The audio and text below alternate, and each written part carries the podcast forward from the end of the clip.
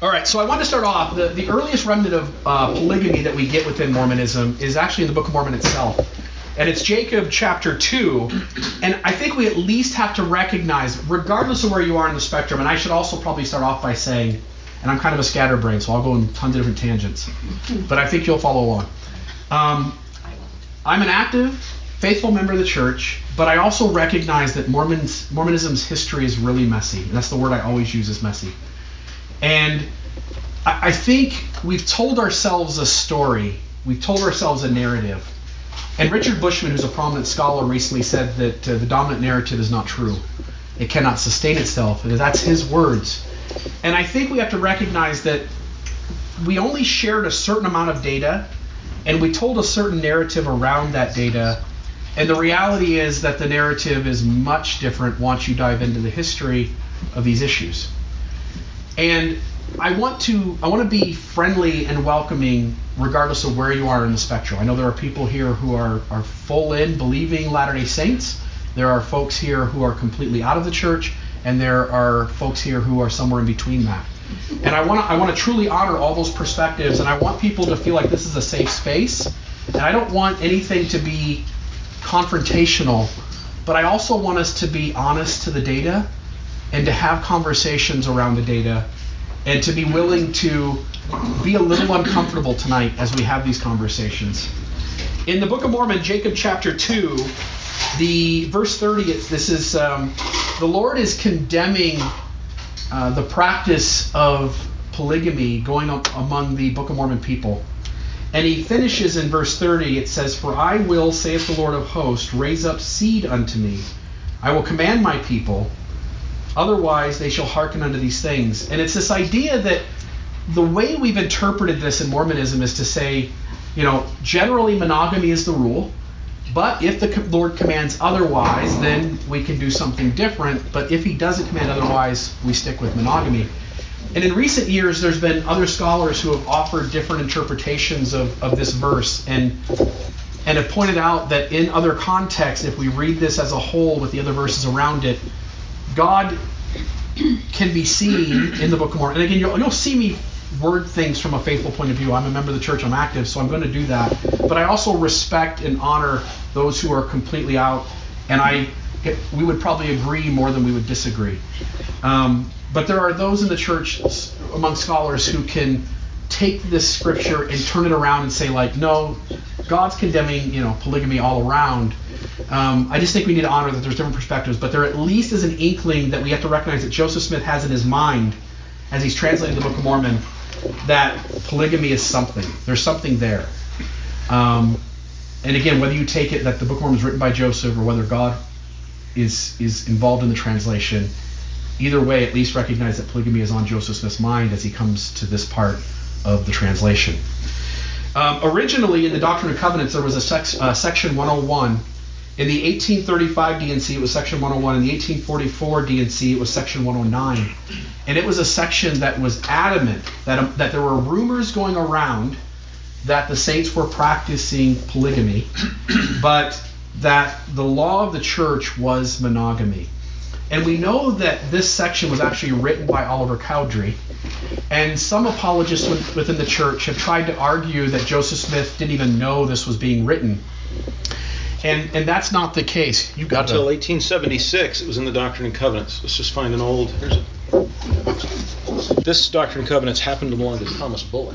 Oh, wow. Only one of these in the world. You know what I mean? And Bill is what Bill's talking about is section 109.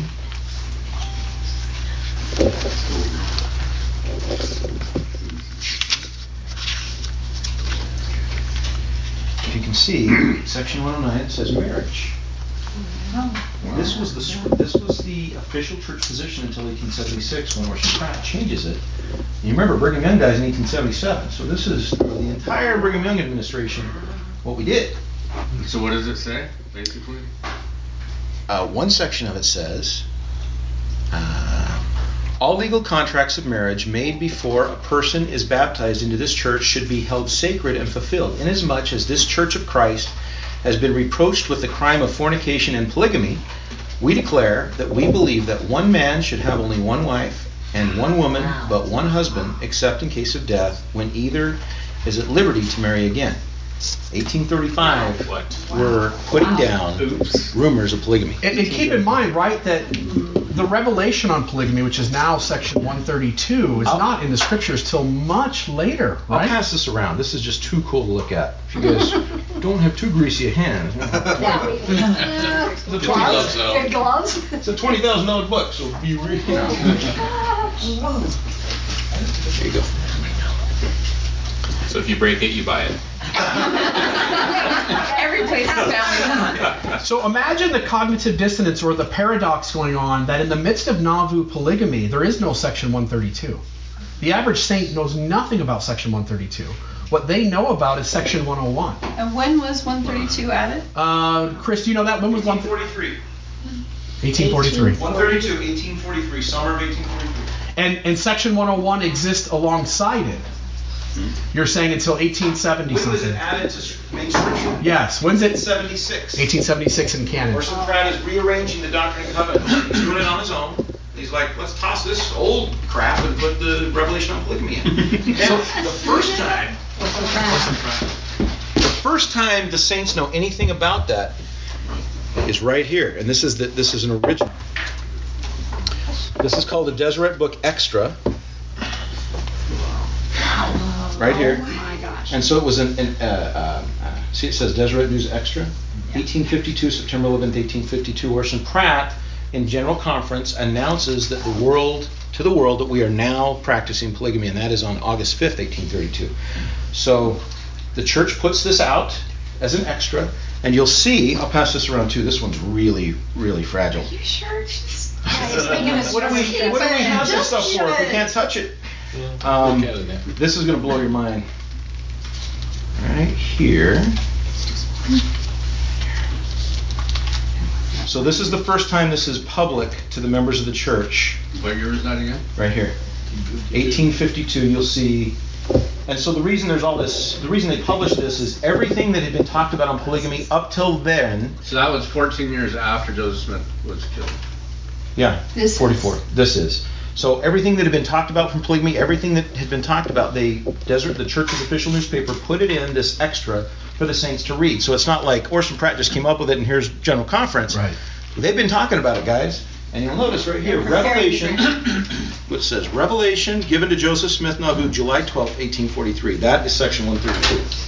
And that's the, that's like the real stuff. This is the actual. Man, those people had good eyes.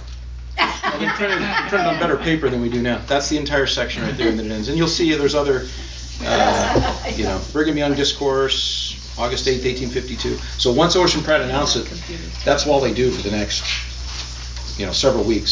So there's that right there. Section So they 132. had it all along. D&C in section 132, it says that the revelation was recorded in 1843.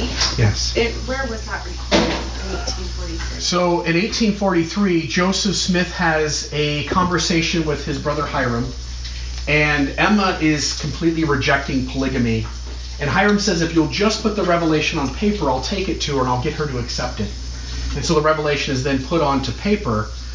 That first edition of whatever that revelation was written on, we, we believe was burned up. And we don't know whether Emma threw it in the fire or Joseph threw it in the fire.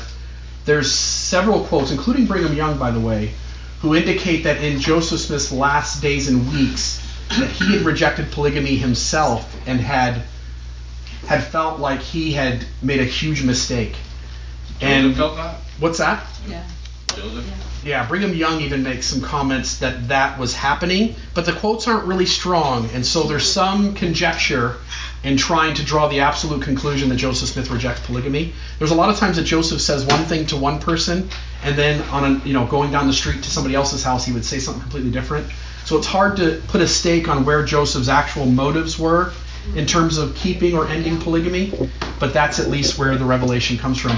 So keep in mind, as the saints are in Nauvoo, as they're in, as they're uh, practicing, as Joseph dies and Brigham Young goes out west to Utah, even in the midst of practicing polygamy, as they took their scriptures to church on Sunday, they had Old Section 109, and they've got a law of monogamy.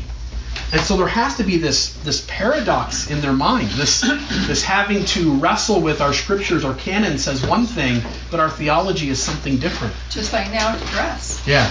in a lot Right. of ways, right? Just right. the opposite situation. Right. Yeah. Now we have 132 and we're living monogamy. Right. But but we we avoid the messiness of that by only picking three or four verses out of that section to use in Sunday school, right? And maybe that's what they did. Maybe. Maybe that's what they did. I don't think they had correlation back then. So it, I'm saying that we know Oliver Cowdery wrote it, and some apologists, some people in the church want to say like Oliver did it on his own, Joseph Smith's out of town. But even Fair Mormon acknowledges that Joseph Smith supported its publication. On Fair Mormon's website, they say, while some have suggested that the article was published against Joseph, Joseph's wishes or without his knowledge, the available evidence suggests that he supported its publication. It was likely included to counter the perception that the Mormon practice of communal property or law of consecration included the community of wives. So that's their explanation for it. But at least the recognition that Joseph would have known about this section and it wasn't put into our scriptures without his knowledge. And if it was, it sure stood there a long time, right? Um, the statement was not a revelation of Joseph Smith. We ought to be careful. We often think every section of the D&C in in Mormon ways of thinking these things through, we think everything is a revelation. Right. Well, But this that's what I section was taught on my mission and in the MTC. That's kind of what I was taught. Right. But this section in particular is not a revelation. Written by uh, Oliver Cowdery again. It was added in to kind of dispel some of the rumors going on in the town.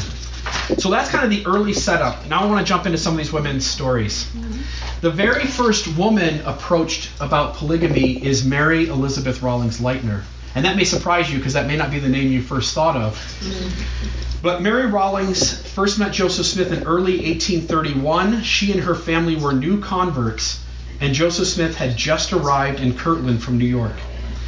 Here's what she says. She says, When he saw me, he looked at me so earnestly. I felt almost afraid, and I thought, He can read my every thought. I thought how blue his eyes were. After a moment or two, he came and put his hands on my head and gave me a great blessing, the first I ever received. Joseph also prepared Mary for their eventual marriage. I believe this is on the same occasion. Uh, he told me about his great vision concerning me. He said I was the first woman God commanded him to take as a plural wife. Now the question is, how old was Mary Elizabeth Rollins Lightner on this occasion? This a picture of her back here. She was younger than that. Anybody know? Uh-uh. 12. Seriously? 12 years old. 12 years old when Joseph approaches her and tells her that she's going to be the very first plural wife. Now, he doesn't marry her Doesn't then. marry. Um, she ends up marrying Adam Lightner in 1835, and early in 1842, so seven years after her marriage to Mr. to Mr. Lightner, Joseph approached Mary about becoming his wife. According to Mary, Joseph said, quote, The angel came to me three times between the year of 1834 and 1842 and said I was to obey that principle or he would slay me. Furthermore, Joseph told her, I was his. I'm sorry. Furthermore, jo- yes, furthermore, Joseph told her, and this is her words I was his before I came here, and he said all the devils in hell should never get me from him, and I should that I shall be saved in the kingdom of God. I have the oath of God upon it, and God cannot lie. All that he gives me I shall take with me, for I have that authority and that power conferred upon me. Initially, Mary doesn't accept his proposal. She wanted to witness for herself. She said, If ever a poor mortal prayed, I did. And in February of 1842, Joseph had convinced her it was a correct principle, and she had gotten an answer to her prayer. And she went forward and was sealed to him. Brigham Young performed the sealing for time and all eternity. Mary said her husband Adam was far away. That's her words when the marriage took place. And you'll see you'll see a pattern in these relationships where often the husband or the father is some distance away when this relationship begins. Malcolm. When she says, I was his before I came here, is she talking about the premortal life, yes. So yes. how old was she when he proposed to her the second time? So she, that's 1842. And so in 1831, she's 12. So in 1841, she's 22. So she's 23 years old. Okay? Um, her husband's far away when the marriage takes place. He's out of town at the time of her marriage to Joseph. Mary continues to live with her first husband, Adam. And of this arrangement, she later wrote, I could tell you why I stayed with Mr. Lightner things the current leaders of the church do not know anything about. I did just as Joseph told me to do. Yes. Are we allowed to ask questions? Yeah, that's the end of that one. So I, after I get done with any So of these wives, let's talk. where did you get that information? I guess. So most of this stuff comes off of Brian Hale's website, as well as a website titled the Can you give like a really quick background on Brian House? So for those who don't know, Brian Hales is a faithful uh, member of the church. Um, he is an apologist. He's written several books on Joseph Smith's polygamy. He really is the expert on Joseph Smith's polygamy. Uh, he hired out Don Bradley, and the two of them just tackled all the data. They went out and found every single source that talks about polygamy within Mormonism that we know of today. Went and tracked them down, made sure they said what we claimed they said as far as like when other people would read it and give transcriptions of it, and verified all the documents. And then he's taken all the documents and put them on his website, which is Joseph Smith's Polygamy, I believe, dot .com. So josephsmithpolygamy.com and then the wives of josephsmith.com. Both websites are just full of information. They both have footnotes and resources, and you can track any one of these quotes back to the original source. Just because of the amount of data, I don't have that tonight. But if anybody doubts any of these, come up afterward, tell me what quote you doubt, and I'll pull it up my phone. We'll find the source for it. Um, oh, absolutely. Any other questions on Mary Elizabeth Rollins Lightner? No, but is there any way we can just turn the TV off? It's just Chris, you want to do that? What's that? Do you, is it is it kind of a distraction? Yeah. Yes. Yeah. Do you Turn it mind? Off. Uh, I don't know how to do Just that. turn off. Do I just turn off TV? No. Like clap? Are you, can you be our technician? That works. Perfect. Yes. Thank you. So I accidentally deleted a small section of my of my stuff for tonight. It was Fanny Alger, but I can do most of this I think off the top of my head. So Fanny Alger is uh, moves into Kirtland with her family, and when she's we don't have the exact date of the marriage. Some people propose as early as 1833 because again, in every one of these cases, there's several pieces of history coming from multiple uh, venues. So what happens is, say, 20 years later, um, you know, a member of the church will try to go back into their memory and state something for the record of what happened, but you'll also have contradictory quotes to those dates and places and when these things take place. The earliest proposed date for Fanny Alger is 1833, but I think most evidence lends to 1835 or 1836 which would have Fanny Alger be around the age of 16, almost certainly 16 years old when this would have taken place. She is working as a maid in the Smith home. She's 16 years old. And keep in mind, too, in 1835 or early 1836, we definitely know it took place before the dedication of the Kirtland Temple. And the Kirtland Temple would have been where Joseph Smith would have had Elijah come and give keys for sealing husbands and wives together for time and all eternity. So he married her before the sealing power. So he has a relationship with her before the sealing power. I don't feel comfortable calling it a marriage, and I'll share two pieces of evidence on why. But there also is some evidence that lends to it being a marriage. And so I simply wanted to be understood in the room like there's contradictory evidence, and people can decide which evidence they feel is stronger and can draw that conclusion if they want to. But I do want to read, I'll read the, the two sources that push for it being something other than a marriage. The first one is Oliver Cowdery. We don't we talk a lot about the three and eight witnesses, but we don't really spend a lot of time talking about things they said that run counter to the church's narrative. And Oliver Cowdery at one point is excommunicated, and one of the reasons he's excommunicated is because he believes Joseph Smith had an affair, and he simply will not be silent about it. And so he writes his brother, uh, Warren Cowdery, and he says, I never confessed, intimated, or admitted that I ever willfully lied about Joseph Smith. When he was here, we had some conversation in which, in every instance, I did not fail to affirm that what I had said was strictly true.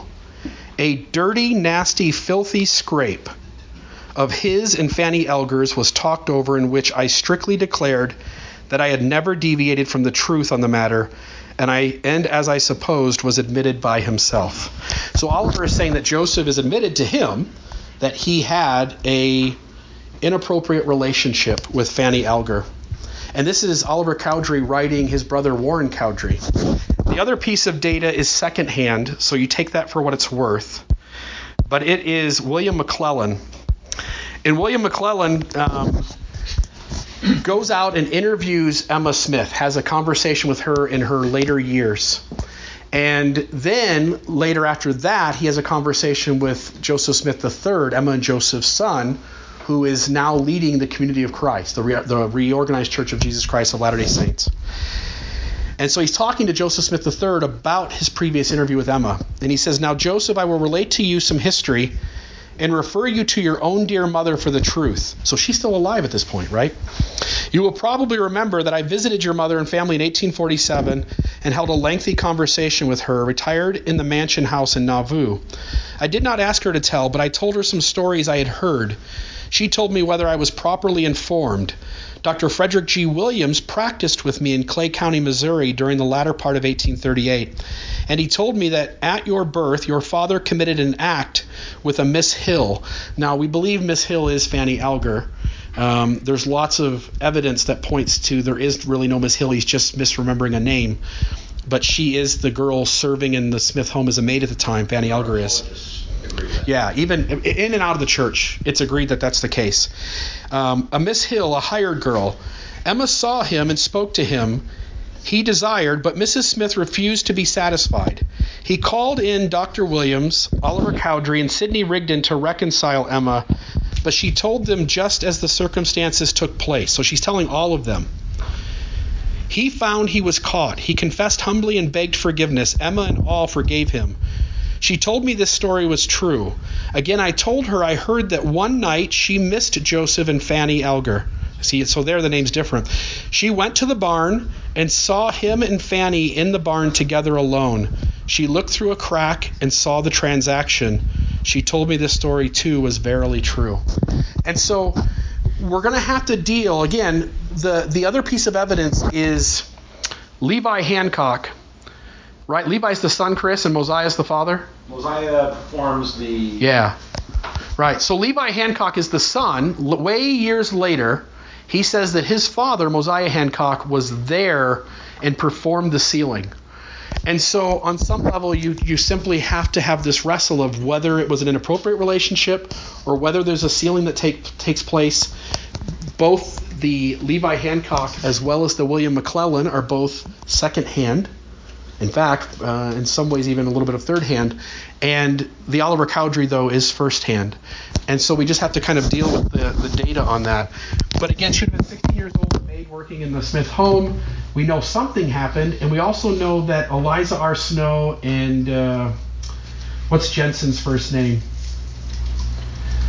Anybody? Andrew? Andrew Jenson, yes. Andrew Jenson and uh, Eliza R. Snow both i think he's writing down he's we'll get to this later but he's in charge of determining which women were sealed to joseph as a plural wife because there is this court case going over um, between the temple lot group which is a breakoff and the rlds church which is a breakoff. And the lds denomination wants to send witnesses out so they're accumulating a list of who are the plural wives of joseph smith. And eliza r. Snow tells andrew jenson that he's missing somebody on his list, and it's Fanny Alger. No. So at least Eliza R. Snow believed that that was a plural wife of Joseph Smith. Can Questions on- please. Quick definition of an apologist. So uh, there, there's a lot of definitions. Um, in the traditional sense, an apologist has nothing to do with apologizing. An apologist defends a position and will create arguments or ways in which to talk about information to show that there's space to hold a certain belief.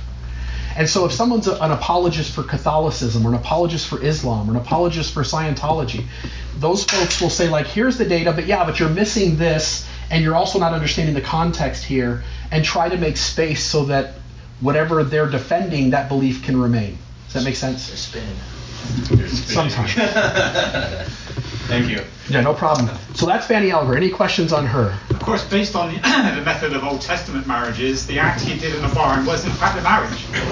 Yes, if you if you if you hold strictly to a view of the Old Testament that God is commanding that polygamy, which I think can also be debated. But what's a transaction? Right, but but the for it. but the polygamy that Abraham and Isaac and Jacob are partaking in, whether commanded by God or not, certainly occurs in the same kind of way, right? Wife Look, can't. look at Abraham and his right. two wives. He Right. the wrong wife to start with, Yeah. and he married her in the, in the tent. Right.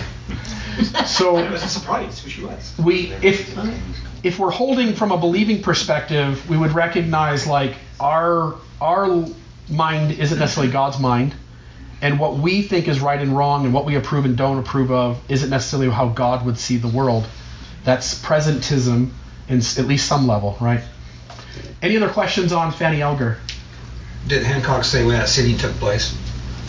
Did Hancock say when when what took place? The transaction? No, the sealing. The sealing. Yeah. He said he witnessed the sealing between. Oh, I don't, I don't, mm, I don't know if he gives a year or not. And and I only would want to recognize like there's three or four quotes on the date, and some of them are as early as 1833 and as late I think as late 1835. And I, I want to make a little room for early 1836, but certainly before the Kirtland Temple dedication. Any other questions on Fanny? So is this? There's also the same confusion on when the transaction took place too, as far as between 33 and 36. Mm. We're going to have to deal all night long, Wayne, on the fact that Emma almost certainly knew very little about most of what was going on in terms of Okay, polygamy. but we have some idea though when Oliver Cowdery got uh, crosswise with Joe. Yeah, let me see what a date is on his. And I like this, by the way. I'm not bothered by any kind of stoppage, and let's ask questions. The William McLellin letter to Joseph Smith III is 1872. I don't know what Emma's death date is, but he makes it sound like he could go to his mom and ask her still. Um, the Oliver Cowdery letter to Warren Cowdery is January 21st, 1838. Emma dies in 1889. Okay, so she lives quite a bit longer. So so he's basically saying like, this is what your mom has told me. You can go ask your mom if you want to. Which is that's pretty strong. I mean, if you wait till she's deceased, that weakens it a little bit. But the fact that she's still alive, I think, strengthens that that statement. Um, but he doesn't give in the letter to to his brother Warren. He doesn't give any kind of date of when the thing took place. Uh, Oliver is excommunicated though in 1835. 1838. Oh, later. Okay. Thank you. So it's so we at least know before that, and he's writing his brother even a year before that happens. They all moved to uh, far west, and that's where they.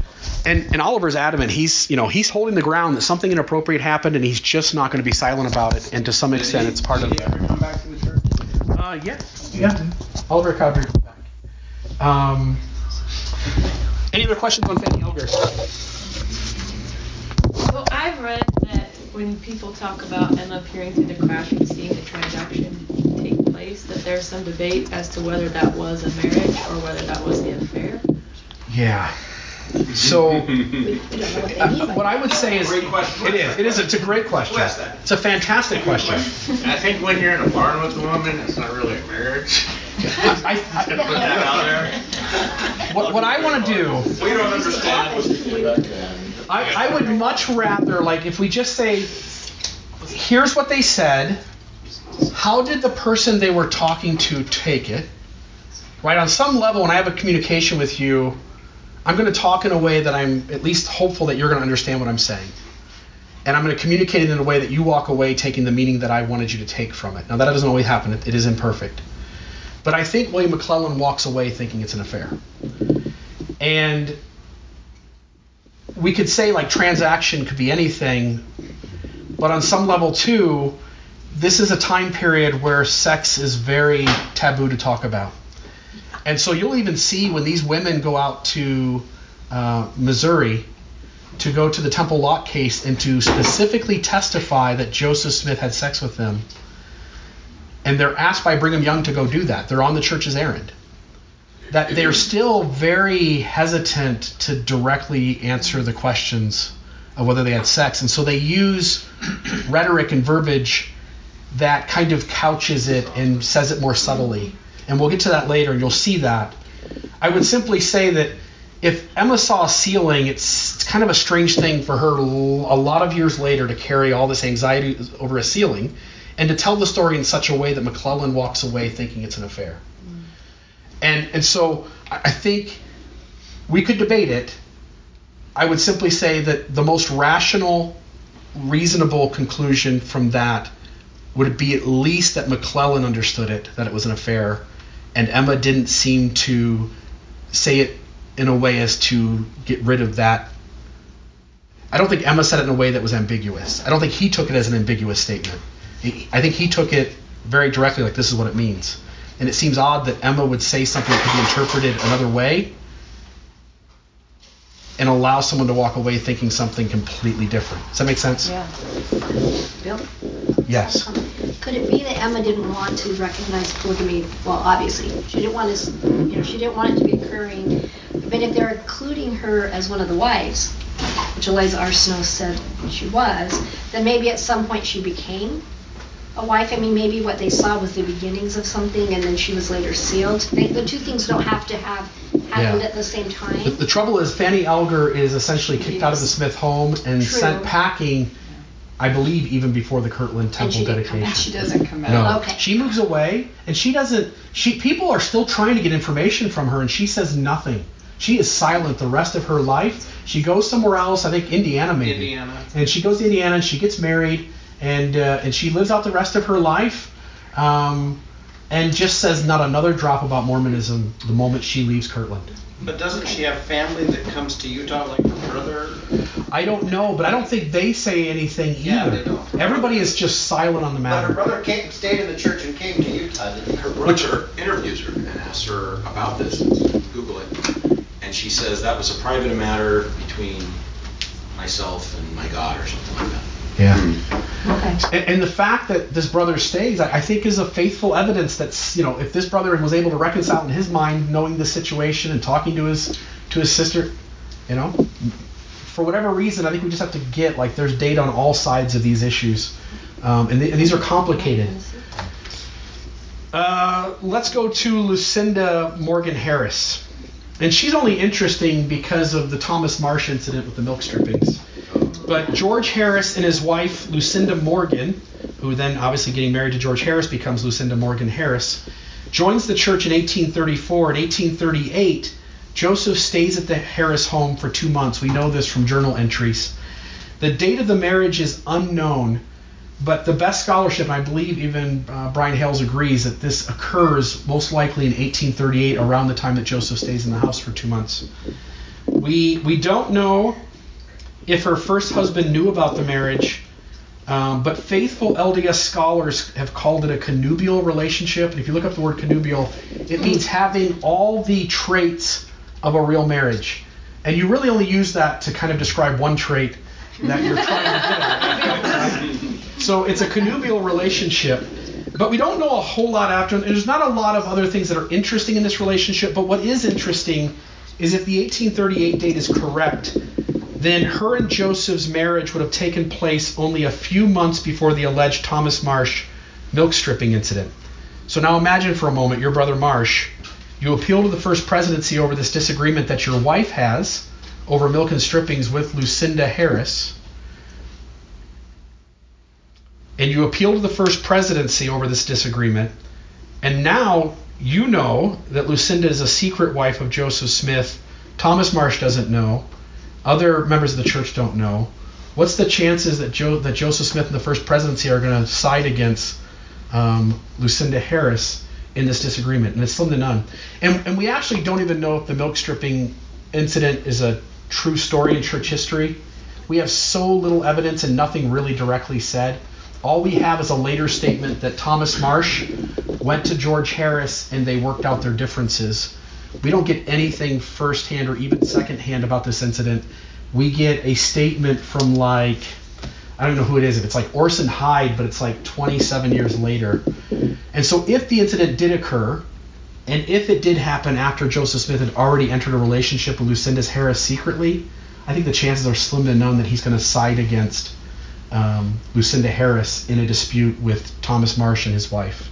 And so maybe just to recognize that that incident, as we share that every four years in gospel doctrine class, to recognize that that story is a lot more complicated than the than the 20 minutes we give it uh, once every four years. Any questions on Lucinda Harris? To me, the, the, the more interesting part of that is, uh, is her marriage to William Morgan. Yeah. Because William Morgan, obviously, and Joseph Smith, um, there's a lot of crossover there. That was a big name in upstate New York. Uh, well-known Mason, right? Ends up uh, just disappearing and believed to have been murdered, but I don't think they ever found a body. He was murdered. Right. But there's no body, right? Kind of like Jimmy Hoffa, right? Just just disappeared. And uh, it was it was a it was a huge story at the time, Wayne. You're right. And he wrote so the expose. what's that? He wrote that expose on masonry. Right. And then and then obviously once he does that, he makes lots of enemies. All of a sudden he vanishes and is believed to be murdered. And so there's this high profile guy that Lucinda's married to, and she leaves one high profile guy, marries George Harris, and then marries another high profile guy. Right? So it is an interesting story. Um, anything else? One of my, and when I say favorite, I don't mean favorite like I get happy and these are fun stories. but I say favorite in that they're interesting. Uh, the Partridge Sisters is the next one I wanted to talk Oh, about. yeah. So Emily and Eliza were the daughters of Nauvoo Bishop Edward Partridge, and Edward Partridge died in 1840. At the time, Emily was 16 and Eliza was 20, and with their dad passed away, they looked to be hired out, hired out as maids uh, to support their family. Emily recalls, this is her word. She says, The first door that opened for us was to go to President Smith's, which we accepted. Emily said she was a, a nurse girl, for they had a young baby. That is what I delighted in, tending babies. Joseph and Emma were very kind to us. They were almost like a father and a mother, and I loved Emma and the children. Um, one year later, Joseph approaches Emily with plural marriage. She declines. She says, Mrs. Durfee came to me and said Joseph would like an opportunity to talk with me. I was to meet him in the evening at Mr. Heber C. Kimball's. Not wanting to incur any suspicion, Emily didn't change from the dress she had been working in that day. When I got there, nobody was at home but the Kimball children, William and Helen Kimball. We'll talk about her later too. I did not wait long before Brother Kimball and Joseph came in. Emily recalls that Heber and Joseph sent the Kimball children to a neighbor's home and pretended to send Emily away as well. She says, I started for home as fast as I could so as to get beyond being called back, for I still dreaded the interview. Soon I heard Brother Kimball call, Emily, Emily, rather low but loud enough for me to hear. I thought at first I would not go back and took no notice of his calling, but he kept calling and was about to overtake me, so I stopped and went back with him. Back at the Kimball home, Joseph spoke to Emily. I cannot tell all Joseph said, but he said that the Lord had commanded him to enter into plural marriage and had given me to him. And although I had got badly frightened, he knew I would yet have him. Well, I was married there and then. So this is the second occasion after she had rejected the first. How old was she then? Um, sh- uh, I'm trying to think. I think one was 18 and 19, right? no, I was thinking like 19 and 22. Okay. But the marriage takes place right then and there. Um, Joseph went home his way, and I going my way alone. A strange way of getting married, wasn't it? Although they did not spend their wedding night together, Emily said she, quote, slept with, unquote, Joseph on other occasions. Joseph's property caretaker in Macedonia, Benjamin Johnson, remembers the couple traveling there. Quote, the prophet came and occupied the same room and bed with the daughter of the late Bishop Partridge. Four days after her marriage to Emily, Joseph married Emily's sister Eliza. The details of the proposal and marriage are spare, sparse. Eliza kept a journal, but later burned it because it was, quote, too full, unquote. It's a strange reason to burn a journal. It's Too bad. It's too full. I don't think she means that as if all the pages were filled, right? I think she means that that contained a lot of information that would that would be damaging to people in their in their reputations. Mm-hmm. Years later, she wrote, and again, I don't mean that in a scandalous way. I mean that I don't mean in the scandalous way I think we jump to. Maybe in the scandalous way that polygamy was illegal, and if any evidence of it surfaced, it would be very damaging to the church. Years later, she wrote, While living in Joseph's house, he taught us the plan of celestial marriage and asked us to enter into that order with him. This was truly a great trial for me, but I had the uh, I had the most implicit confidence in him as a prophet of the Lord and could not believe his words, and as a matter of course accepted the privilege of being sealed to him as a wife for time and all eternity. Of the marriages, Emily said, Neither of us knew about the other at the time. Everything was so secret. So these two sisters are married to Joseph four days apart from each other, and they don't know about each other. And on top of that, Emma doesn't know about these relationships either. Isn't that against section 132. Um, yeah, we can talk about that towards the end. I mean, isn't the first wife supposed to approve? Yeah. Just a There's there's two rules. Right. There's two there's two rules in section 132, and They're Joseph. supposed to be a virgin, and they're supposed to be approved by the first wife. Yes. And because these women are already married, which was also part of that, right? If you're going to be a virgin, you can't be married. And if you're married, you're probably not a virgin, right? Probably not. So she talks about how that neither one of them knew about each other. Emma agreed to let Joseph marry additional wives at some point. So there's this back and forth. It's not black or white. It's not like Emma's on board or she's not on board. And we also have, ought to recognize that there is some pressure consistently put on Emma to be approving of polygamy. For example, Joseph doesn't allow Emma to be endowed until she accepts the principle. Um, so at some point, she gives in for at least a short time period and says that, okay, fine, I'm on board if I get to pick the women that you get to be married to. And because Emily and Eliza are living in the home, our, our best guess is that she picks the two of them because she can keep a close eye on them, right? So she, so here's what happens, and it's, it's kind of strange because Joseph's already married to these two sisters, and then Emma gives approval for a marriage to take place. Unaware of their marriage to Joseph months earlier, Emma selected her live in helpers, Emily and Eliza. Emily recalls, this is Emily's own words. I do not know why she gave us to him unless she thought we were where she could watch us better. Emily continued, To save the family trouble, Brother Joseph thought it best to have another ceremony performed. Emma had her feelings, so we thought there was no use in saying anything about it so long as she had chosen us herself. Accordingly, we were sealed to Joseph Smith a second time, this time in Emma's presence. I see Joseph's face when Heather's like, I picked these two. He's like, oh. this is awkward. Um, I didn't I didn't write I didn't copy and paste this part over, but same situation happens. This only lasts for a little while, and Emma eventually turns again against polygamy and ends up sending the Partridge sisters out of the home. And one of the Partridge sisters make a they make a comment either in a journal or in a, in a quote where they said it somewhere that they essentially had been removed from the home and had found residence with another member of the church down the road. Um, so again, it, it's it's this give and take where Emma's like, okay, I'll try to live with this, and then a few months later, she's just can't bear it anymore. And and the quote that I that was there said something along the lines of that Emma, I think it's one of the sisters, Emma caught Joseph with me essentially, and hence, you know, got frustrated and out we had to go. I mean, you can imagine like you're trying to deal with this principle and, and then you recognize like okay that means my husband's going to have intimacy with these women and you're barely giving approval and you really don't want to and and, and so there's just moments where she just turns on that and and essentially just like okay that's it i can't take any more of this and it has to stop um, any questions on the partridge sisters These sort of problems are typical in fundamentalism as well. Oh, A lot of times the first wife we go through one later on to change her mind. Right.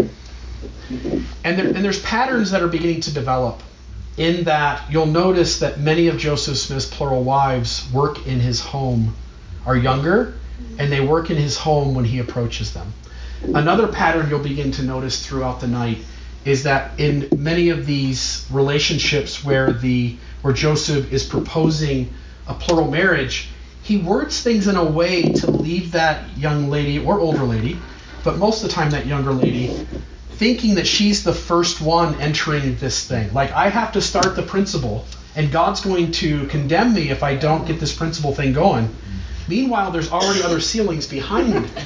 So the principle's already enacted.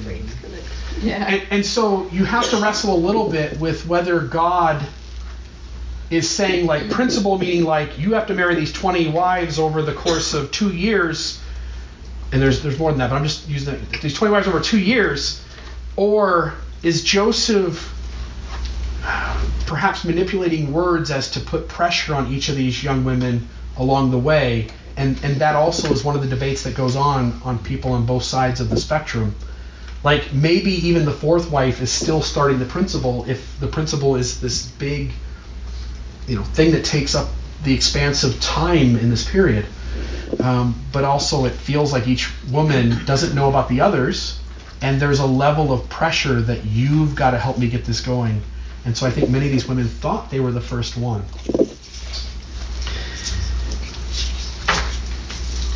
Anything else on the Partridge Sisters? Uh, Sylvia Sessions, really only interesting from um, establishing a sexual dynamic of polyandry. Uh, Sylvia Sessions is the uh, she ends up marrying a Windsor Lyon. Joseph actually performs the ceremony. Um, the next day, the prophet was also visiting their home. This was in 1837. In 1839, her and Windsor moved to Nauvoo, and then Sylvia marries Joseph Smith on February 8th of 1842, when she was 23 years old. We don't know if Windsor knew about the marriage, and I don't want people to draw the conclusion like, oh, he didn't know. Like the evidence just isn't there one way or the other. And and any claim we make in many of these situations on whether the husband knew or not is conjecture. And and I would just prefer like kind of steer clear of that and just acknowledge like we don't know. And maybe he knew and maybe he didn't.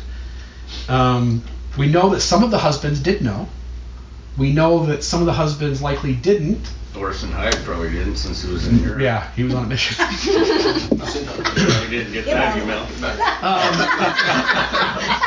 By the way, remember that homecoming? Yeah.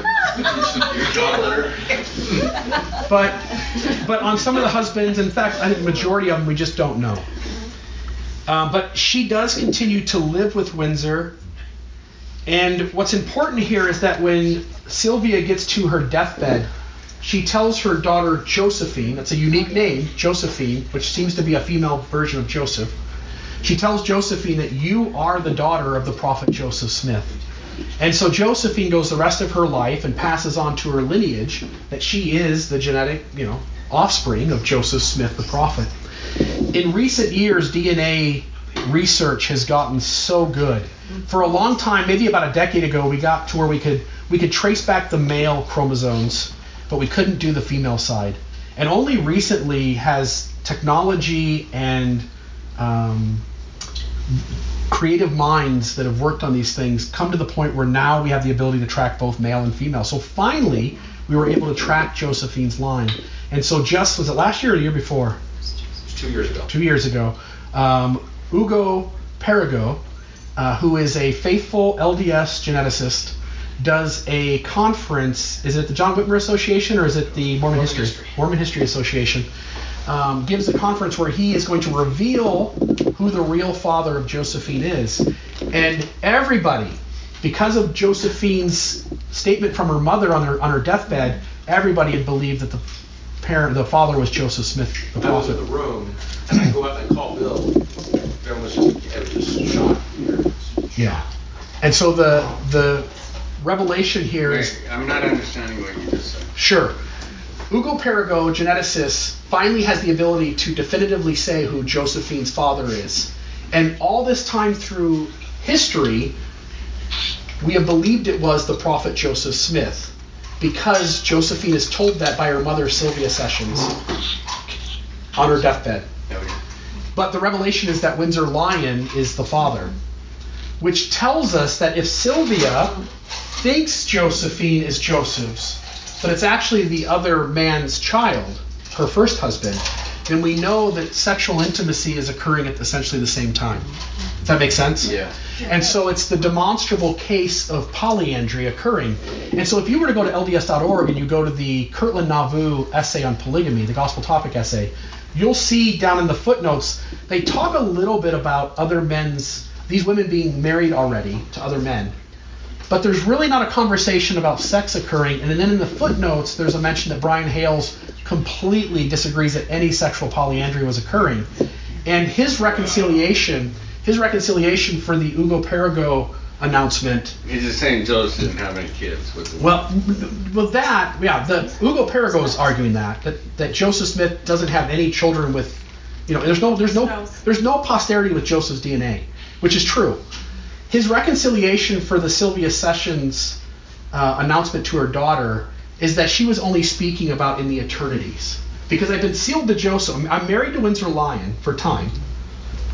I'm sealed to Joseph Smith for, a, for time and eternity, right? And there must not have been any sex between Joseph Smith and Sylvia, and Joseph Josephine is going to be Joseph Smith though in eternity because they're sealed for eternity. Right? That's that's the eternal relationship is Joseph Smith the prophet and Sylvia Sessions. And so even if Joseph didn't have sex with Sylvia Sessions, any of her children with Windsor Lyon is Joseph's in the eternity. That feels like a stretch. That feels like a stretch though. Right? If Sylvia is on her deathbed and she's telling Josephine you're the daughter of Joseph Smith, and you're also not explaining it in a way that you leave it that ambiguous for a completely different meaning to be understood, that feels that feels like a stretch. And I would simply say like the most rational, reasonable conclusion for me, and I, I don't want to point anybody to a certain way, is that Sylvia deeply believed that Josephine was Joseph Smith's daughter. So I had not to go off on a far far tangent, but was there any evidence of abortion? Um, yeah, we get some second and third hand statements. Uh, isn't it Parley Pratt's wife? Sarah Pratt. Yeah, is one of them. Martha Brotherton. Yeah, I think you get the comment from the wife of Brigham Young who wrote the expose. But there's there's rumors that John C. Bennett, who does proclaim to be a doctor but has zero medical training, by the way, and John C. Bennett really comes into the Mormons and is fully accepted and welcomed with open arms, and he ends up like having relationships and practicing spiritual wifery, and but at the meantime, he's got like a wife and children back in his hometown. He's just a scoundrel. Yeah. And but there's lots of rumors that John C. Bennett is performing abortions in Nauvoo. Um, serious evidence? I don't think we have any. I don't think we have one drop of serious evidence other than third-hand statements, second-hand statements, multiple, you know, years and years later. And so I don't think it's fair to say absolutely there were, yeah, there were abortions. I don't think so. So two years ago, they're saying that they got evidence that Sessions told Josephine that she's the daughter of Joseph. We know that from the very when soon as she dies, like her daughter comes out and starts talking about that. I'm the daughter of Joseph Smith. the aha moment two years ago? The aha moment two years ago is that Ugo Perego, the geneticist, says that's wrong. Even though Sylvia Sessions says that Josephine is Joseph's daughter, it actually is her first husband, Windsor Lyon. That's the genetic match. Oh, the genetic match was. Is Windsor Lyon, which means if, if Sylvia thought it was Joseph's kid and the actual father's Windsor, they're so close. We have in- evidence. I got Yeah. that So now we, this is probably our strongest evidence of sexual polyandry occurring. Where a lot of those rumors. It's this book right here. Uh-huh. Anything else on Sylvia Sessions? She's she's really in terms of Joseph Smith's polygamy, she's a part of the discussion simply because of this DNA research being done. Not that her story isn't important, it's just there's not a lot of drama there except for this. Any, anything else?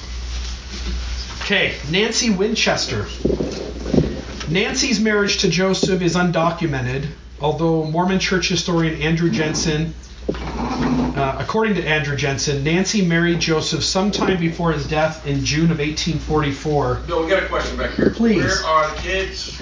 He's sleeping with all these chicks. Where are the kids, man? Yes. So What's the story? Minor? we have we have tons of evidence that Joseph is sleeping with these women, and yet we don't. 15. What's that? 10 to 15, Right. I believe, what. So there's 33 to 35 wives. And of those 33 to 35, 10 to 15, we have moderate to strong evidence that even our even our church scholars, Brian Hales, for instance, says when we get to um, Lucy Walker, which is I think the most fascinating story out of the whole group. When we get to Lucy Walker's story, he says there's strong evidence that there's a sexual dynamic, and he uses that word "strong" in several of these women's um, in, in their lives, in their case. So what do you say to the people that I always hear this argument like, oh, he didn't have sex with them, he was too busy running a church. And running around. Yeah, I, I would I would ask any other man running a church if he's. Well, you know I mean? That's the that's the word says that some of them were super sexual. I don't. Yeah, I don't mean to be rude, but there's. Because Brigham Young wasn't busy at Yeah, all. yeah. Brigham Young. Yeah, Brigham Young's running a church too, right? Right, yeah. Wilford Woodruff running a church. Right? So the, there is this paradox, though, which is that we know that almost certainly there is sexual intimacy occurring between Joseph and at least more, you know, 10 to 15 of these women. And yet we don't have a single child with Joseph Smith's DNA. And so that is a conundrum. Um, part of us, part of us, we also have to recognize there are some modes of birth control, including, believe it or not, that there are prophylactics were invented long before the 1800s. And so, on some level, that's one possibility. Another possibility is that Joseph isn't sleep. If you have, if you have 30 women to sleep with, and and by now you realize like when children, women get pregnant with children when they don't, right? Like you have kind of a good guess from that. Like you could choose to sleep with these women at the, at, a, at a more appropriate time as to not have pregnancy be likely. Okay, but that totally defeats the Yeah. whole point of polygamy. And multiply and replenish. which is another rule that Joseph breaks, right? Right. To multiply and replenish the earth. And we know that Joseph's fertile because Emma's pregnant all the time, right? Not all those kids live, but she's definitely getting pregnant. Mm-hmm. And yet Joseph isn't having any posterity. So it's another conundrum we have to deal with, which is that polygamy is created to multiply and replenish the earth. Joseph's having lots of in, lots of intimacy, and not a single birth that we have evidence of comes from that. And I think we've we've studied every potential line, I think, for, except for one or two, and zero, zilch, as far as evidence for So any of these the children being. Joseph Smiths. Not to jump too far ahead, but are you going to bring up William Law and Emma? Yeah, we can get to that a little later. That's that's an interesting tangent to go down. How much time about that? Okay. Sorry. What's that? Let's get to Lucy. Lucy Walker. All right, let's do it. Let's well, let's do Helen Mar Kimball first. Yeah, that's. You don't. We're still in the teenagers. I'm sorry. I, I think suffice it to say, Helen Mar Kimball is 14 years old. If you notice the LDS.org gospel topic essay, several months shy of her 15th birthday. I'm sorry. Last time I checked, that was 14. Can you picture? Can you picture whoever's writing that essay? They just couldn't bring themselves to put 14 on a piece of paper. Like it's like, uh, I can't do it. I can't do it. Is there some other way I can write this, right? And it's so it's several months shy of her 15th birthday. Well, what's your advice? What's No, no. The guy that wrote it said this is stupid. Right. He was told to by someone upstairs in the red chair. which? But that still tells you somebody was deeply uncomfortable Yeah. With putting a 14-year-old into an intimate relationship or some kind of relationship with the prophet Joseph Smith. But okay with a 15 year old. 15's cool, man. Yeah. A lot happens in that year, Russ. Could have been several months shy of her 18th. Sorry, I don't know. several, several. Yeah, so. um, essentially Helen Mar is 14 years old, and and she writes often about the the angst and turmoil of being married to Joseph, and even after he dies, she kind of stops her life. She doesn't go out and remarry, and she doesn't she doesn't go to dances, she doesn't go to parties. She's kept home, and again, we don't know that the relationship was sexual. And I think you're leaping a little bit if you say nope, it was the evidence isn't necessarily there. But I would at least say that here's a 14 year old girl, and I do want to at least read one little sentence. Um, father asked, well, here, without any preliminaries, my father asked me if I would believe him if he told me that it was right for married men to take other wives. The first impulse was anger. These are her words. My sensibilities were painfully touched. I felt such a sense of personal injury and displeasure, for to mention such a thing to me I thought altogether unworthy of my father. And as quick as he spoke, I replied to him short and emphatically, No, I wouldn't. This was the first time I ever openly manifested anger towards him. Then he commenced talking seriously and reasoned and explained the principle and why it was again to be established upon the earth. See, it's, it's still got to happen. Can you We got to get this. We got to get this principle going. What's that? Can you read that one more time? That's her dad, right? This is her dad. She goes, "This was the first time that I ever openly manifested anger towards him when he, when Wilford or when um, Heber C. Kimball proposes this to her. Then he commenced talking seriously and reasoned and explained the principle and why it was again to be established upon the earth. This had a similar effect to a sudden shock of a small earthquake. Then Father asked me if I would be sealed to Joseph and left me to reflect upon it for the next 24 hours. That's another common theme you'll see in the Lucy Walker case is giving this timetable. And, and I'm wherever you stand on these issues, I would simply say, is it healthy to take a young girl and to to give her a time frame in which to make this kind of a decision? And there's also language in some of these cases as to almost be threatening to one's salvation if they don't they don't accept this. And, and I would be sensitive to the level of what feels unhealthy and perhaps even as, as strong as a word like coercion going on in, in these cases. How old was Joseph? She was 14. Joseph was how old? Um, what's it, do you know what year Helen Mar Kimball's married to Joseph? Uh, she's 42 or 43. And so, yeah. I, do you know offhand, Malcolm? So, okay, I didn't know if that. So Joseph was born in 1805, uh, 30, whatever, right? 38 years old. So 36. So 36 years old. So 36 years old and a 14 year old. And, and we, within Mormonism, because we have to like wrestle with this polygamy thing, we like to come up with these ideas that if we go back into the 1830s, everybody was marrying young. But the reality is that's not the case. The average age 22. of marriage, well, it depends on which study you look at, because the frontier is a little lower. But you can find some studies that show the average age being as low as like 19.3. Most of the less than frontier areas are around the age of 22 or 23. But the lowest age we get kind of in those in any of those studies done from censuses is that it's about in the frontier would be around 19 years old. The other thing is it's one thing to say there's a 14 year old marrying a 19 year old. Mm-hmm. That would have been the normal kind of trend on these young marriages most of the time. It would have been extremely rare to find a 14 year old girl and a 30 something year old man. And as we get past Joseph, Joseph's not yeah. the biggest difference. When you get to some of these other later presidents of the church, you're talking about as much as like 76 years old and 26 years old, or 57 years old and 15 years old. And so those that that difference, that divide, even gets bigger in the years following Joseph's death with the preceding prophets. Um,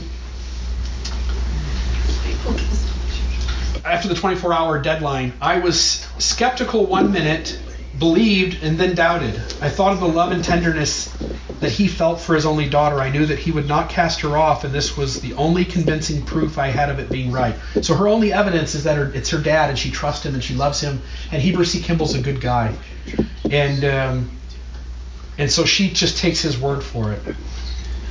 I knew that he loved me too well to teach me anything that was not strictly pure, virtuous, and exalting in its tendencies, and no one else could have influenced me at that time to accept a doctrine so utterly repugnant and so contrary to all former ideas and traditions.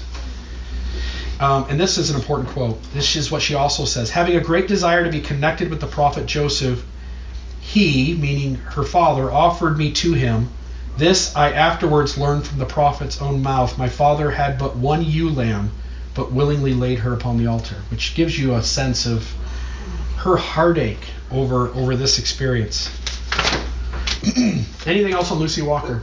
It was Kimball that he was all upset because first he thought Joseph wanted his, right? He, made Joseph believe that he wanted Yeah, and then Joseph said, "No, I was just testing your faithfulness." Right. But how about your daughter? yeah. Just, yeah. And, and the trouble is to be a fly on the wall and to hear those conversations it, it, makes you worry about the unhealthiness of what's going on there, but without being there, you can't draw those conclusions. You're you're left just to take these people at their words. But how much? How much time? I, I don't know. I don't know that. I don't know that. But yes, there. Yes, Joseph says, "I need to marry your wife." It's part of a revelation from God. And then Wilford or Heber C. Kimball, I always mix the two of them up. Heber C. Kimball agrees, and then Joseph says it's just a test. Right. So Joseph could have carried through with it, right? But he doesn't. It's one of the few cases that he doesn't, right? Isn't, isn't Helen Mar Kimball one who was later interviewed with Elijah saying it was a marriage in every sense of the word? Uh, no, that's not Helen Mar Kimball. Um, we can go through that later. I've got their testimonies in the Temple Lot case too. So the next one is Lucy Walker. What's that? Eliza R. Snow made that statement. Thank you. Yeah, that's true. Um, Lucy Walker is the next one. I find this to be the most interesting story. More so than Lucinda. I this. Where are you getting that account from? Which account? What you just read. About that. About Mar- the Kimball girl. Um, again, Helen Mar Kimball. I'm I'm getting all this information off the two websites I said to begin with, but each one of these quotes are footnoted to the sources at the bottom of the page. Okay. Are they actual journals from the? Or Yes, they're- Helen Mar Kimball kept a very good That journal. was a journal from yes. her own writing. Yes. Okay. Anytime I tell you that's what they said, it's their own writing. Okay. It's not any kind of secondhand. No. Okay. It is their writing in their own in their own words. Um, so Lucy Walker, this story, this, I, I, I like to think I know everything about Mormonism. I like to think I've read everything and I've learned it all. There's nothing new that's going to present itself. And then every time I do that, right, You find I learn something new. And I just discovered the depth of the Lucy Walker story about maybe eight or nine months ago. And it's, this was the one that just like, oh, I, I don't know if I could even, I can handle this. So the Walker family arrives in Nauvoo in the spring of 1841. That summer, Lucy's mother contracted malaria and died months later in January 1842, leaving 10 children. Her father, John, was heartbroken over the loss of his wife and his health deteriorated. Lucy remembers this is this is her own words again. So this is Lucy Walker's writing. The prophet came to the rescue. He said, If you remain here, Brother Walker, you will soon follow your wife. You must have a change of scene, a change of climate. You have just such a family as I could love. My house shall be their home. Place the little ones with kind friends, and the four eldest shall come to my house and be received and treated as my own children. The youngest of those four is Lucy Walker. And so I, I simply, and yes, this is one of those moments where I'm going to give you my own personal view, but it, it seems odd that Joseph wants to send the six youngest children here, take the four oldest children with him, and it's that youngest of the four. So the that, mom passed away. Yes, the mom passed away from so it's malaria. a Dad with ten kids. The da- yeah, so the dad with 10 kids, and the dad is not doing good. He's, he's not handling he's, he's in deep grief, and he's not handling it well. And so Joseph comes along and says, You need a change of scenery. I'll send the six youngest kids to other people. I'll take the four oldest kids into my home, and I will take care of them as my own children. Are they all girls? Yeah. No, there is the t- uh, two of them are girls, and I think two are boys. How old is Lucy? Uh, Lucy is 15 when this happens. She's the youngest of the four. Yes, she's the youngest of the four oldest. Of the four oldest. Right. Um, Joseph refers, he takes these daughters. When Emma and Joseph take these daughters out, Lucy says that they would introduce us as their daughters. The two, the two daughters out of the four. And but within a few months of taking these kids into his home, promising the father to take care of his own children, sending the dad off on a mission. So now mom has passed away, dad is off on a mission. Joseph takes the four oldest kids with him, and with and he's referring to them as his daughters, and he promises the father he will take care of them as his own children. Within a few months, he goes to Lucy and says, "I've been commanded to take you as a plural wife." He says, "I need you to go home and, and to pray about this." And Lucy says she goes home, and, if, and she expresses this deep angst and anguish. Was this the flaming sword story? Mm-mm. No. Mm, no, no. Um, He does threaten her salvation, but not with the flame. No, right. Yeah, there is a threat here coming, but but no, the, the sword is in like two or three of the cases, not in any of the rest of them. So it's it's a it's certainly an important issue to discuss, but it's not it's not in every one of these cases. Um, so Lucy Lucy is given essentially a night to go pray about it, and she speaks. If you read her journal, she speaks of the anguish. I can read the exact words she says. Bill, Uh, before you read that, please. we're just having a micro uh, conversation back here. The Partridge sisters came with an inheritance. You forgot to bring up with uh, I I didn't come across that in the two sites that I had read the info on. It came with eight or nine grand that he had left, and that's uh, obviously uh, and Joseph ended up with that. Yeah. Oh, wow. Very rich kid. Wow, he married it. I'll just leave that grin on my face and I won't say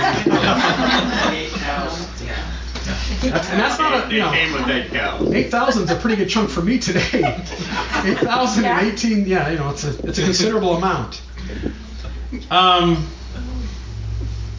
so I want to find here. She says, tempt, this is her words, tempted and tortured beyond endurance until life was not desirable. Oh, that the grave would kindly receive me, that I might find rest on the bosom of my dear mother. Why?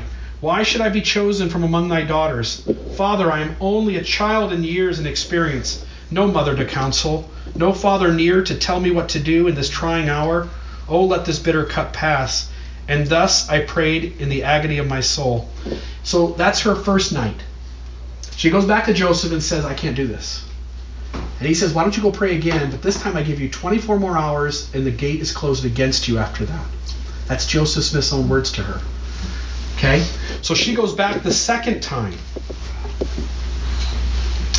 She, and this is what she said. She said, is it a, This is what Joseph said to her. This is her recounting what Joseph said. It is a command of God to you. I will give you until tomorrow to decide this matter. If you reject this message, the gate will be closed forever against you. She goes, This aroused every drop of scotch in my veins. I love that quote. I love that.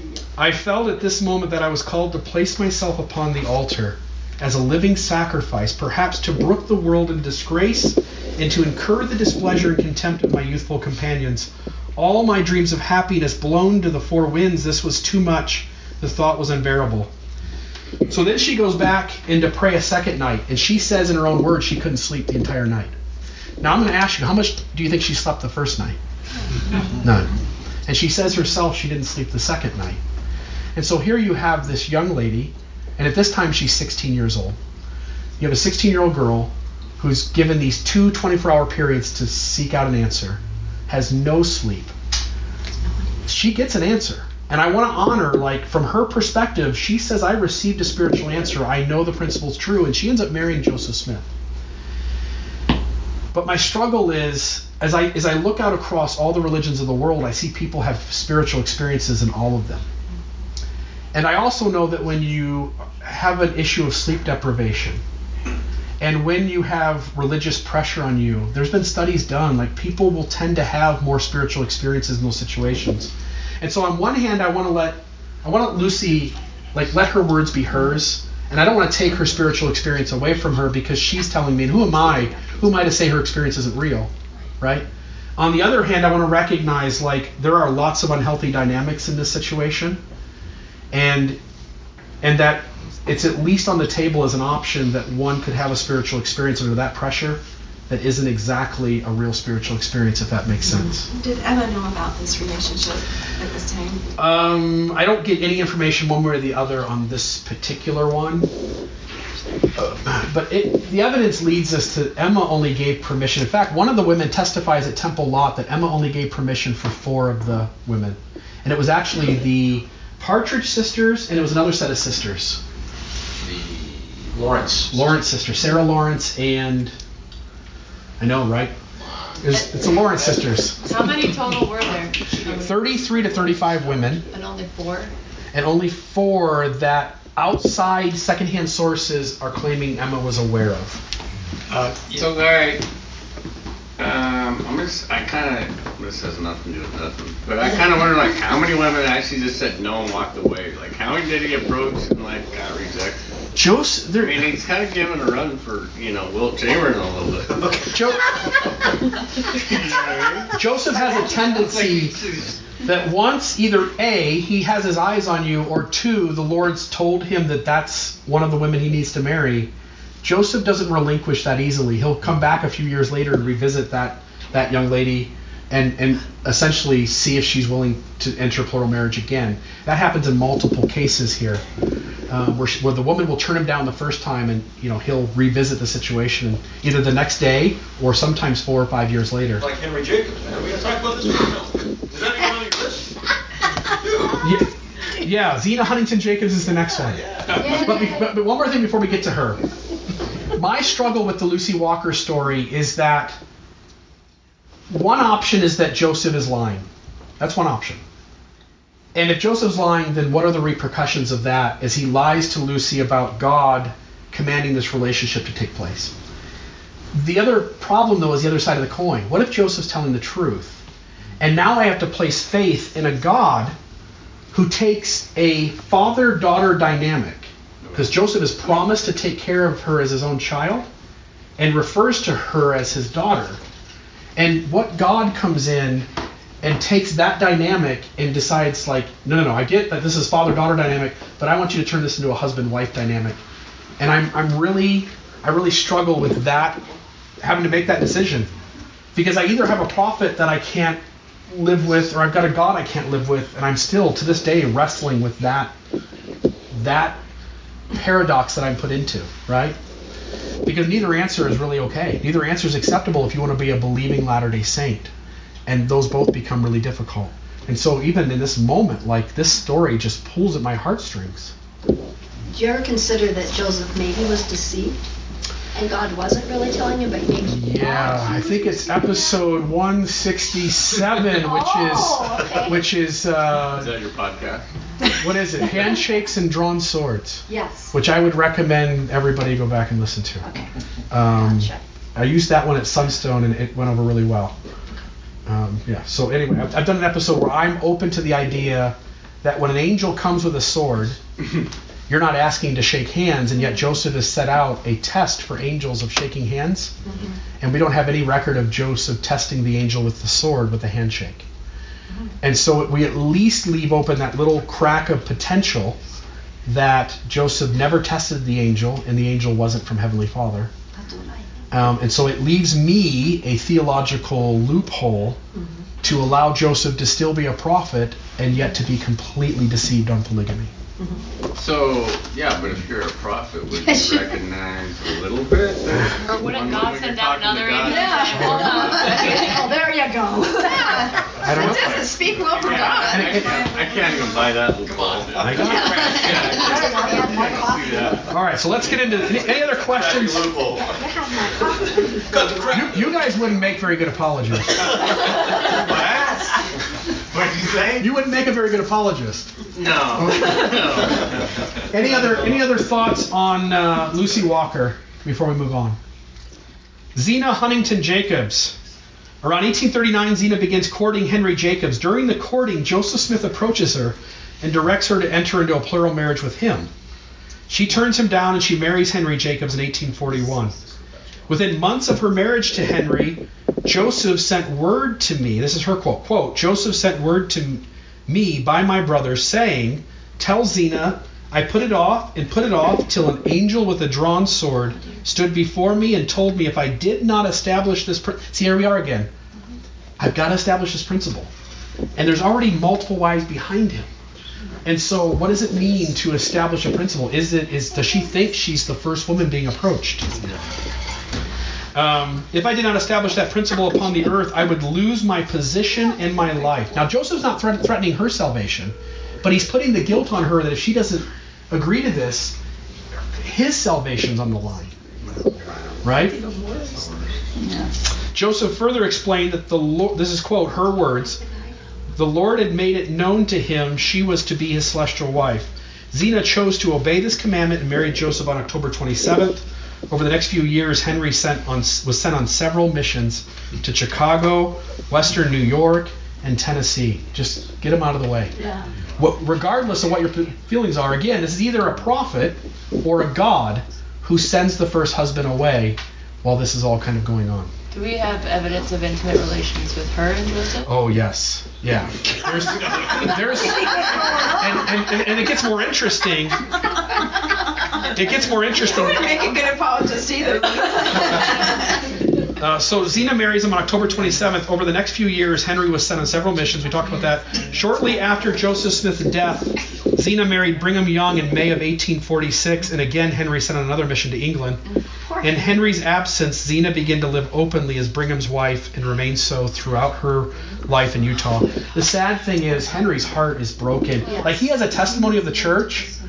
He has a testimony of the church, but he continually writes his wife while he's out on these missions, and he just bears his soul like like this is so hurting me, but I'm willing to support the leaders, and I know the church is true, but this just breaks my heart. And so we have these letters, and, and they're just they're heart wrenching um, because he loved her. I mean, this is this young relation, you know, that just develops into a marriage, and all of a sudden, both Joseph and then Brigham Young swoop in, and and this is they're ta- they're taken off to them, And we know, yeah, we know definitely bring Brigham and even to some extent with Joseph, there's a sexual dynamic to these relationships. So Russ, Russ has a question back here. He just can't. Let me get her real quick, then we'll get Russ. Okay, Russ. She, she marries Okay, both okay. Joseph Smith and Brigham After Joseph dies, Oh, after Joseph's death. after Joseph's death, she's married to Brigham Young, and then Brigham sends him back on a fourth mission. And yet still Yeah. and he, and he keeps going on the mission. Yeah. Again, I would simply like say like like on some level I have to honor that this guy had a real testimony. Yeah. And oh, I, and as much as we're sitting here in 2018 going, this just doesn't feel right. Henry is dedicated to the church, and as much as this breaks his heart, his first um, his first level of obedience is to God and to what he believes God is giving him through the restoration. Okay, Russ, your question. Yeah, so so Zina, right? Zina is Zina, sure. I'm not I'm not great with that kind of stuff, but okay. So she so she's got this man who's Yeah. worthy, who's serving missions, who who Got to be an elder, right? got to be an elder who can who can live with her forever in a celestial realm. If they were sealed, yes. If they, so why why wouldn't they be permitted to be sealed if he meets if he checks all the boxes?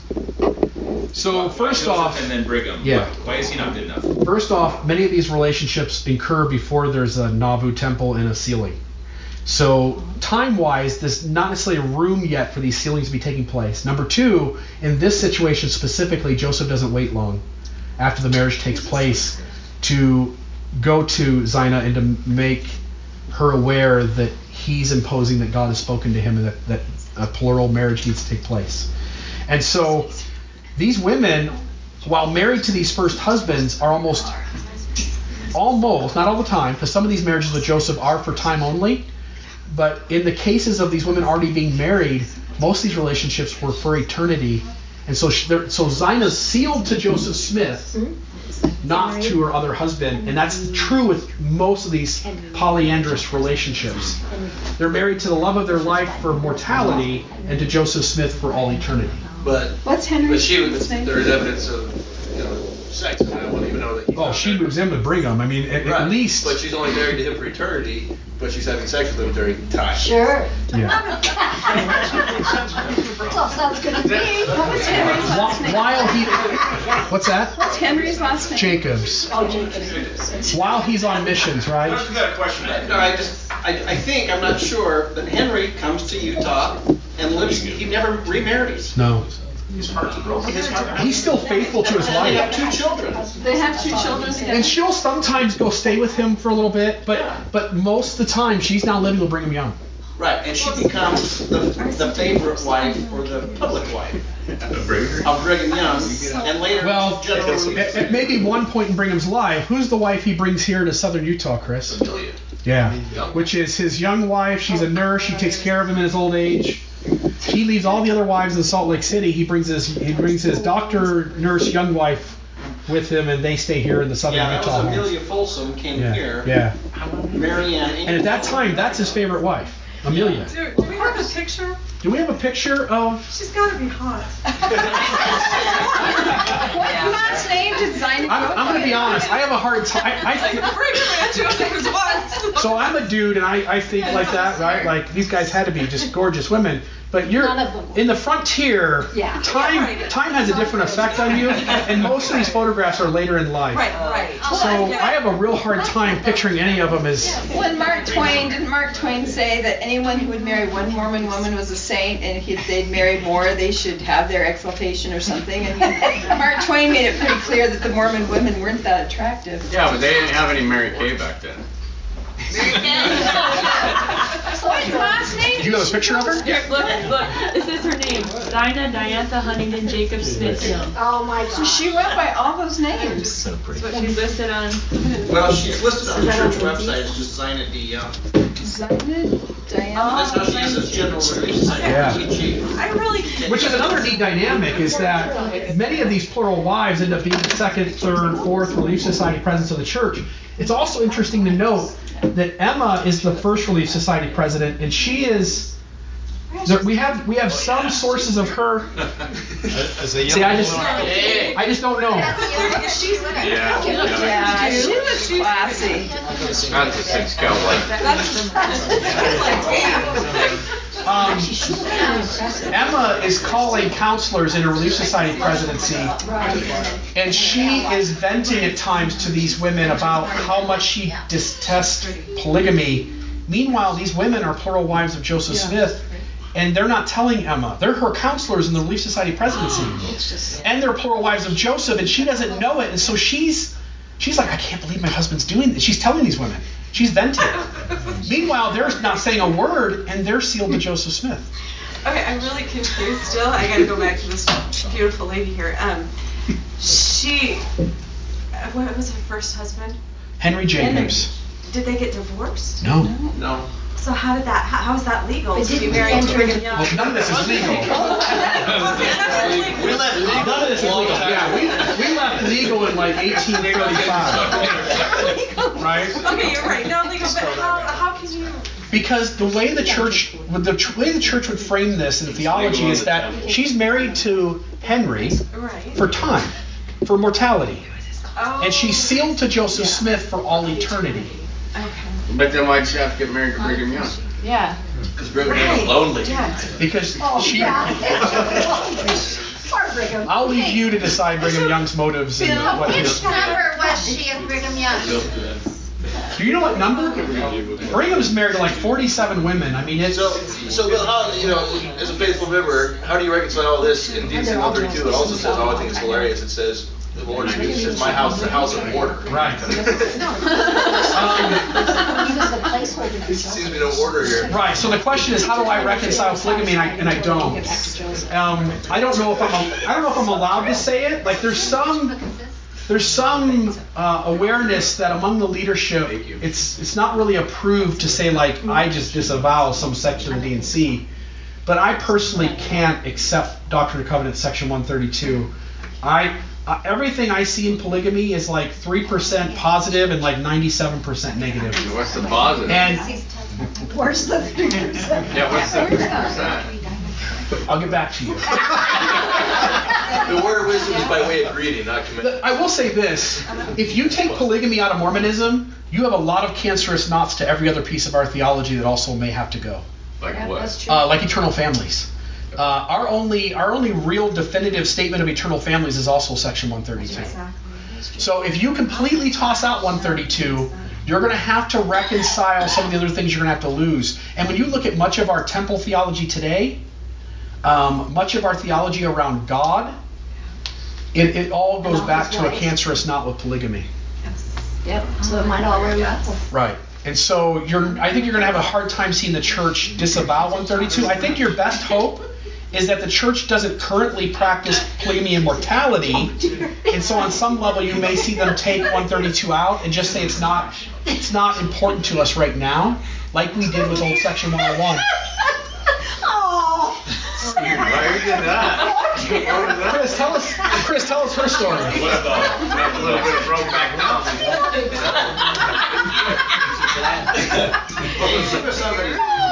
Let's be good, I'm still recording. Chris, what's the story, Chris? This was a charitable thing that Brigham Young did. He's a generous man. I could come up with a few things, but I'm not going to say a word. Okay, I have a question. I don't know if you guys noticed how many of the same names, though, are appearing on the list for Brigham Young. Mary Elizabeth Rollins Lightner, Emily, Emily Partridge. Yeah. Yeah, he took him over. Brigham is married to a bunch of Joseph's plural wives after his death. But not No, because only one sealing. Right. So he just took care of them. Right, one. A woman can only be sealed to one man. Now a man can be sealed to lots of women. Oh, of course. Now that seems. Okay, but Now, that's my question. But, That's sci- equal but different. but what Catherine. about the story that he came to Emma and said? I mean, isn't there isn't that story out there that there was a point where he came to Emma and said that that if she wanted to take another husband, Which is William Law. So Yeah, I'm kind of thinking that. she, in fact, there's a statement, but it's it's couched in ambiguity, where where. Okay, Chris. Joseph Smith gives Emma for a short time period a window in which she can be with William Law intimately. That's that's again, I don't want to say the evidence is strong, but that's what some critics argue. And there is one statement somewhere where it talks about this this time period and the Lord takes it back. Like whatever this opportunity Emma has, the Lord takes it back. But it's not hmm. spelled out definitively what that is, and so it's conjecture again that that's what's going on. Was that in a letter to Emma? I don't know. I think it's actually 132 maybe, where that statement is Part in of there. it's in 132 and the other. Oh, that is, you're right, like it's the William first like he Clayton serves on, right Frank? Fifty-eight, something like that? I can't do that. Um, Boy, I had a good friend that It's where, that. in 132, it's where he, the Lord is saying, you know, I give this unto you, or give what I have given to Emma. And, and in William Clayton's journal, he records, you know, that Emma says, hey, William Law is this sexy little man. And, you know, Joseph, if you can do it, I can do it. That's, or, and Yeah. Grant Palmer explains that. Yeah. Yeah. But but the evidence is is slightly lacking, and it would be it would be unfair to draw that as an absolute conclusion. Unless William Law But man- says, I'm out of here. No. Right. Yeah, sure is. And and there's also indication that Joseph was open to William Law's wife as well. Too much women. You're supposed to be having children. So Russ, you got a question? Well, maybe, I don't want to take you off track. No, take me off track. Somebody asked you, how, how do you reconcile this transfer? I just I just don't accept 132, but I'm lucky in that I'm privileged and live in 2018 where I really don't have to accept 132 as a as an issue of mortality anyway. Okay. Yeah. Right? How does the church reconcile? How does how does Brian Hales reconcile? Um, there's lots of arguments from apologists. Brian would argue that in some way Joseph is keeping the rules. I don't know how that. What rules? I don't know. The, so the rules of I mean, 18 the rules of 132 is she has Virgin? to be approved by the, the wife has to have the wife's permission and a virgin. and have and it's for multiplying and replenishing the earth. So it's Those are the three she's not rules. even following the revelation. I know, but if you ask Brian Hales, Brian has a way in which he reconciles that. Brian Hales needs a peep stone. Maybe he has one, that's how So- you reconcile it. But some apologists say that Joseph was given an exception to the rules. Some of the FLDS groups in the Centennial Park and the other polygamous breakoffs argue that Joseph was given an exception. He's the exception to the rules. Yeah. Um, He is the law. He's giving the law straight from He's God. Who are what we to God's challenge? Right. Exactly. But I think any room of rational, again, none of us are rational. I think we need to understand it too. We all like to think we're reasonable, rational beings. None of us are. But if we're trying to be rational and reasonable, I think we at least would grant like it doesn't seem like Joseph's keeping any of the rules of 132. So, so he was a prophet and he's a fallen prophet. Is that what you're saying? No, I'm not saying that. I'm j- I, I'm open to him being deceived. I'm open to polygamy not being from God. I'm open to Joseph getting a commandment from God and enacting it in lots of ways that were more the mind of man than, you know, with some sexual desire and So you're saying after a night with one of his plural lies, he, wives, he can go the next day and get revelation from God, and you can accept that. I'm saying that this gets really messy. And, and- and you're wanting to hold me to a definitive statement, and I'm saying like there's a You don't like thousand, there's a thousand possibilities, And is and there's one that gets you in trouble. Um, so knowing all the break off, Yeah. what, what's your thoughts on Denver Snuffer? Where they disavow like Um, yeah, he disavows it. If there ever Like comes they a go, they go, they say that part's not true. He was a fallen prophet, so let's go this way. If there ever comes a day But I like the wine of sacraments. I did. Sure. They do. if there ever comes a day that I walk away from Mormonism and its prophets, I'm not looking for another one. yeah. Right. Exactly. So I, I'm not I'm not looking for Denver But what about community and like that? Yeah, I, 'Cause I remember like, sure, because that's like a big deal to me. It's like, sure. But I don't think like man, I, don't like s- going to my mom's ward because I know all the people. I know the neighborhood. It's like Mormonism does community really well. Yeah, we do. Now we could argue whether that's a Healthy community. an ethno an ethnocentric community that only welcomes you if you fit in the tribe. Yeah. Oh, yeah. and and if those relationships are deeper than that ethnocentricity like the moment you don't fit are you really their friend and are you really in that community we could debate that Yeah. but i think on a on a black and white paradigm mormonism does community like no other religion in the world Exactly. which i would argue is one of the positives for mormonism especially when you're in an earlier stage of development right. yeah So do garments go back? Is it? Did I understand that right? That garments were the first sign that this is who's living polygamy. That's why we originally started wearing garments. Yes. Was who was being married The polygamy. secrecy of the temple was used hand in hand with the secrecy of polygamy. Oh, so all the people who, so we still wear garments, but it has mm-hmm. nothing. People don't realize that that's where garments mm-hmm. started was going back to polygamy. Right. I, I, I'll I'll only go as far as to say, like, those involved in polygamy are the huge chunk of those early folks who were endowed in the temple. And again, I, I won't say that they're one is the cause and one's the effect. I, I would simply say that they're interwoven. And the fact that he wasn't wearing garments when he died is a pretty good sign that he was trying to give up polygamy. Correct? Not correct? Is that too Um, big a jump? Were they wearing them all the time? You you can yeah. I mean, there's some quotes that lead to that. There's other quotes that you know. I don't know. I, it- it's summer. It's hot. For some reason, is Joe? You know, is there excuse there? Maybe it's hot and he takes them. I don't know. I don't want. I don't want to put my foot down and say here's why he took Didn't his he write garments that off. in a letter telling the twelve stop wearing your garments? Um, I think we get that from Brigham. I don't think we have it in Joseph Smith's words. And I think we may have it from another source, but I don't know that off the top of my head. But yes, there is a source for Joseph telling the, all the leaders to take their garments off. And there's also other sources, and maybe the same one, that point to Joseph saying, like, I'm done with this I'm polygamy with stuff. polygamy. Yeah. But you're saying it's not that conclusive. No. This is all fuzzy. I mean, this thing is so secret. Even Emma doesn't know, right? It's so secret that the documents. In fact, I think it's Brian Hales who says that like 85% of what we know about Joseph Smith's plural marriage comes from the Temple Lot case. And if that case doesn't happen, we are lacking Right. so much data on on what Joseph Smith's polygamy was and looked like. Um, I'll just simply say Eliza R. Snow. I, I think we at least need to mention her because of how well known she is within Mormonism for being a poetess, for writing the hymns. Wrote the hymn "Oh My Father." Uh, she's married to Joseph. She's also one that when Joseph dies, she gets married to Brigham Young. Um, Emma's. I don't want to say a lot about Emma. I, I want to simply like pour my heart out and say like she had the hardest lot in this whole thing. And I was raised in a Mormonism that told me to look down upon Emma because she stayed behind and she wasn't faithful. To Brigham Young. And, and I would argue that she may have been the most faithful saint in the entire church. And that she put up with a lot. And that there's a lot of unhealthy dynamics in how this all worked out with her. Um, anyway, I. uh, But it also should be noted that she's the 23rd wife sealed to Joseph Smith.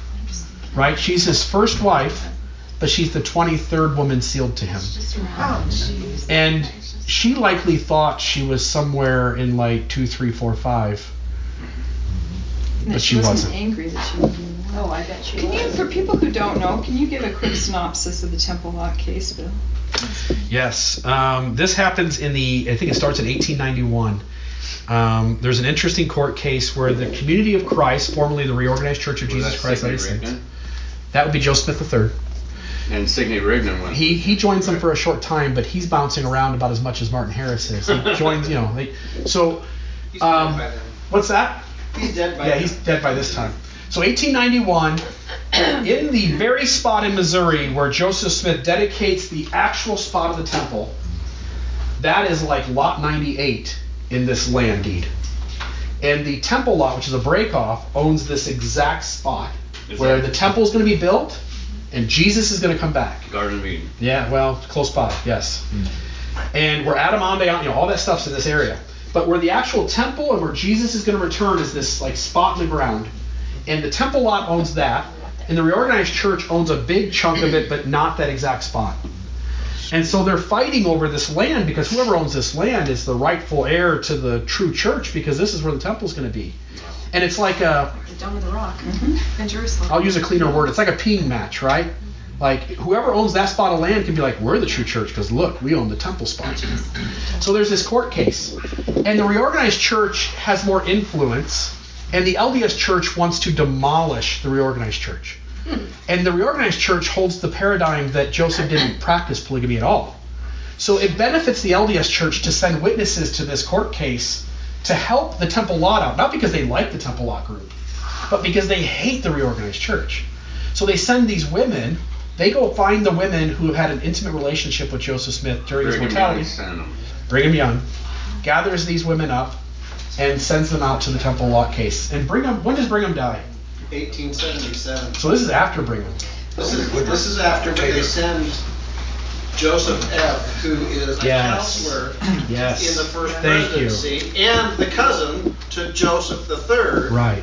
The cousins are Yes. it out in court. Because they're both fighting over who's the true church. My guy Why is. Does, why does polygamy help them get the land? Bec- it- because if all all the LDS Church wants to do is see the RLDS Church lose, Right. and so if they can send witnesses that demonstrate that Joseph Smith practiced polygamy, then the RLDS's church claim of authority is gone. Do you understand? If if the RLDS Church is fighting the Temple Lot, and the RLDS Church holds as one of its pillars that Joseph Smith didn't practice polygamy, if you can send witnesses and prove that Joseph did, you've destroyed their case. And so they send these women to testify that Joseph Smith had intimate relationships with them.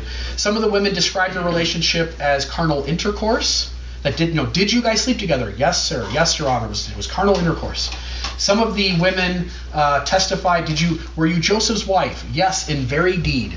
Some of the women. Where can we read up on this? Uh, I can hand you the document. and We can go through it if you court want. Case? What's that? Who won the court case? Uh, Temple Lot, I think, kept the land, didn't it?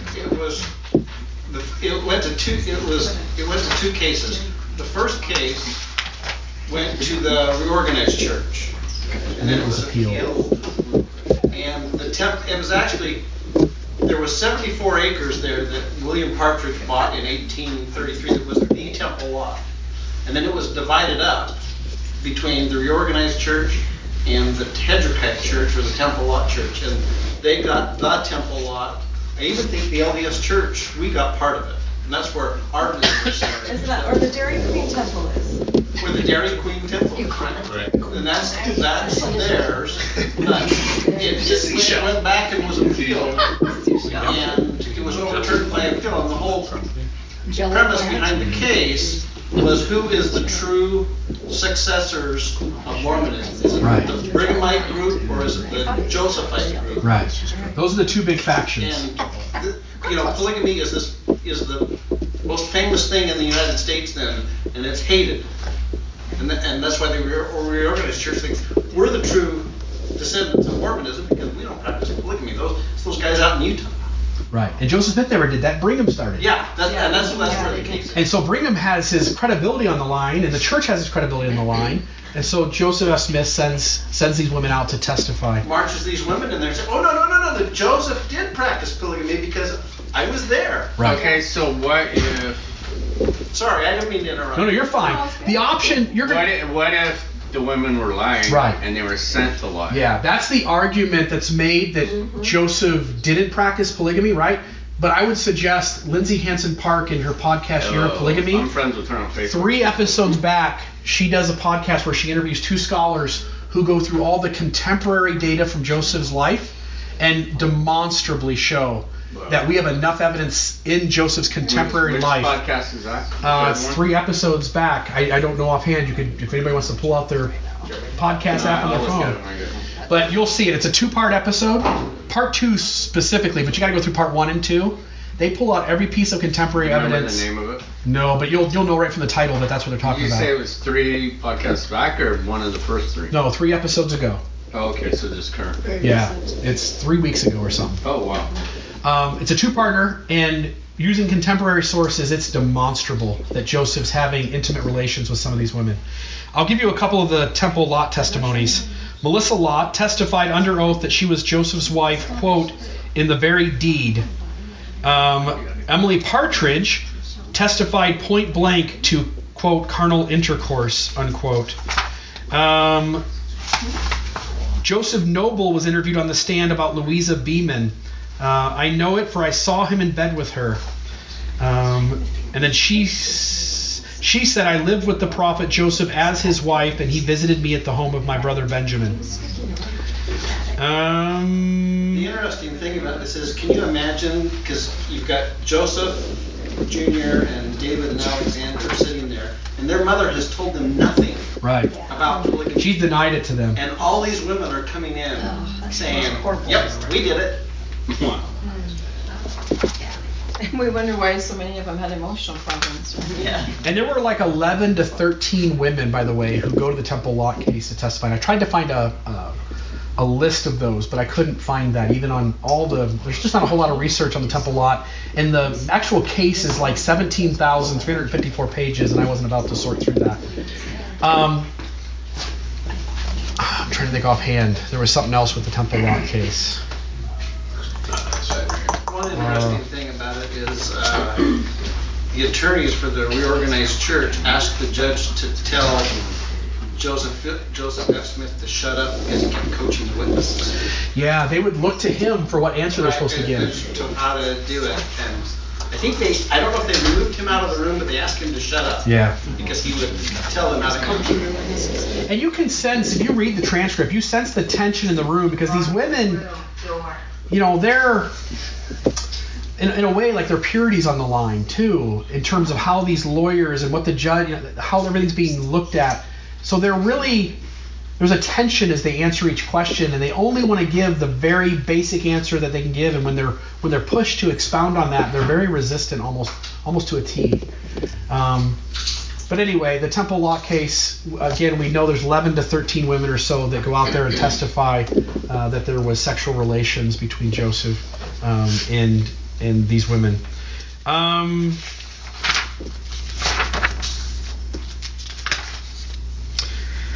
the only thing I've got, if you guys are interested, you're welcome to walk up here and look through it. I've got each of these women named and just a brief little tidbit on the evidence of, of the sexual dynamic if you want to flip through those.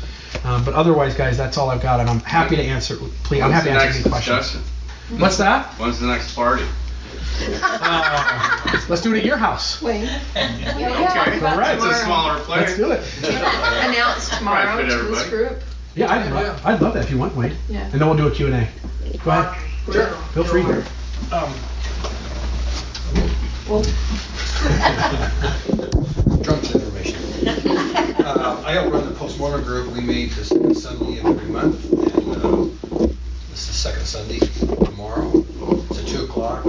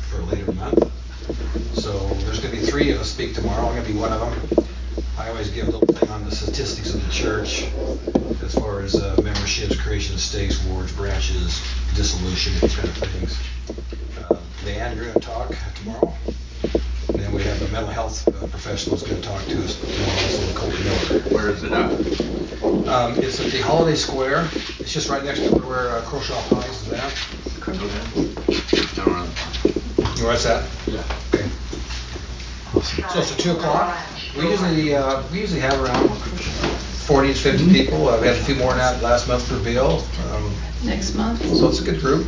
And next month you're having John. Next John, uh, yeah, next uh, month will be uh, John Dehlin. Oh wow. Uh, he's down here anyway doing his retreat, so we uh, grabbed a hold of him, and he's going to uh, address our group uh, one month from now. And then in March we have the Mama Dragons scheduled. Right now I'm working on uh, Jeremy Rome to come down. I don't know. Tell me which mama. Anyway, we always try to bring in some really interesting people Awesome, my friend. that are uh, on the cusp. So that, that's the post-Mormon group. How do we And then- information And then the active Mormon group meets Sundays get your at your local ward building. Tell us who's speaking. I have no idea. I got a question. Sure, We let's- might be answered. It's kind of a comment and a Please, question. absolutely. Okay, first of all, we talked about all these sealings. How about the sealings of families? When did that begin? You're asking a question I I'm can not. answer it, Okay, okay? please. So I laugh. I like We talk that. about how, how wonderful it is to be sealed as families. Yeah. Joseph Smith's families weren't sealed. Brigham Young's families weren't sealed. John Taylor's families weren't sealed. They were finally sealed when it got down to Wilford Woodruff. And he said, I don't know how he received it, but anyway.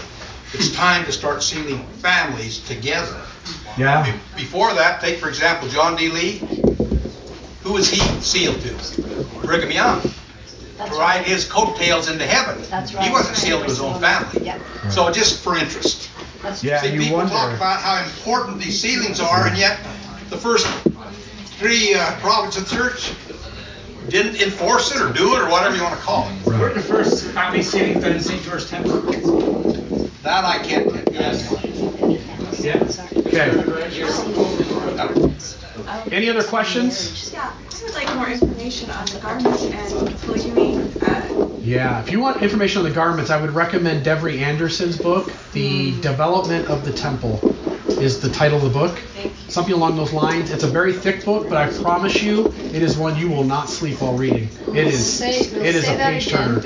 Development of the Temple. Devery Anderson's the author. If you type on Amazon, go Devery Anderson, you should find it right away. D E V E R Y, I believe. Development of the Temple. It's a. It's got an orange cover and it's just a thick book and it's an absolute page turner.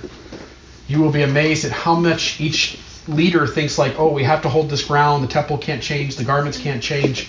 And then the next guy changes it. And Another, another thing I'd like to ask or comment on is, you mentioned the 34, 35 wives or whatever it is. I d- Don't the essay say, and I know this is a little ambiguous, but don't the essay say that he had up to 41 or something?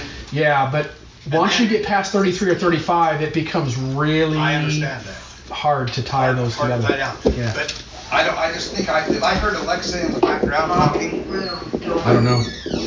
Just right there. Yeah, just the security system. Alexa. I asked my Alexa how many uh, wives Joseph Smith had. She says 51. Al- Alexa's drawing a lot more conclusions than even the critics draw. I, I that interesting because Yeah. that's, She might yeah, she, she knows something I. Um, Todd Compton in Sacred Loneliness says our best evidence is 33 to 35, and that it gets really s- difficult to tie any kind of connection after that. It's also difficult to tie in uh, marriages, sealings, Yeah. one night stands, you know, all these things. Yeah. Any any kind of relationship is a sealing in early Mormonism. Yeah. But I was just gonna, you know, talking about sealings, uh, I think sealings have become so confusing in the church today. to the point where it's really irrelevant, Because we know now that a woman can be sealed to two men now, or three men. So it- it's almost the point where we don't know what we're doing, we're just gonna seal everybody to everybody, we'll let God sort it out. That I think that would be a much friendlier policy. And there are exceptions made where a woman does get a second sealing, but it's super rare, and you got to have the first presidency's approval, and it's not an easy thing to get. like two sealings at the same time? No, like like if her husband dies, Uh-huh. the the normal theology of the church is she's just out of luck, and the next guy she marries would be for time only. But there are a few cases of people appealing and getting permission to have a second sealing as a woman. It's just not the norm. Yeah, it's not the norm. There are a few exceptions made, very rare and far apart from each other. Okay, how do you know it's that rare? Sealed to somebody else. Because there's very little on record of any of it. So it's either kept very well secret by faithful members of the church, or it's rare. I, I would guess it's more rare than the second anointing, which I'm not supposed to talk about, I guess. Garage door. I'll cut that part out of the audio. You might have to cut a lot of what I said. Any other questions?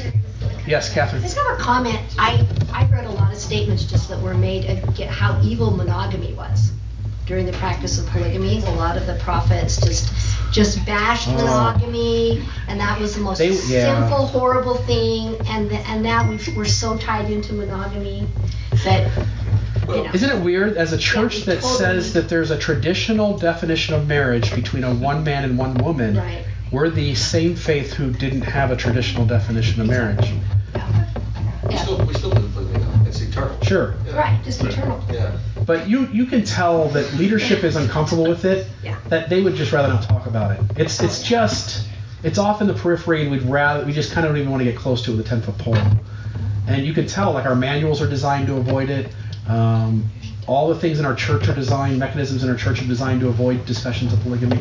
It's a very uncomfortable subject. One, because there's a lot of unhealthiness there if we start talking about it.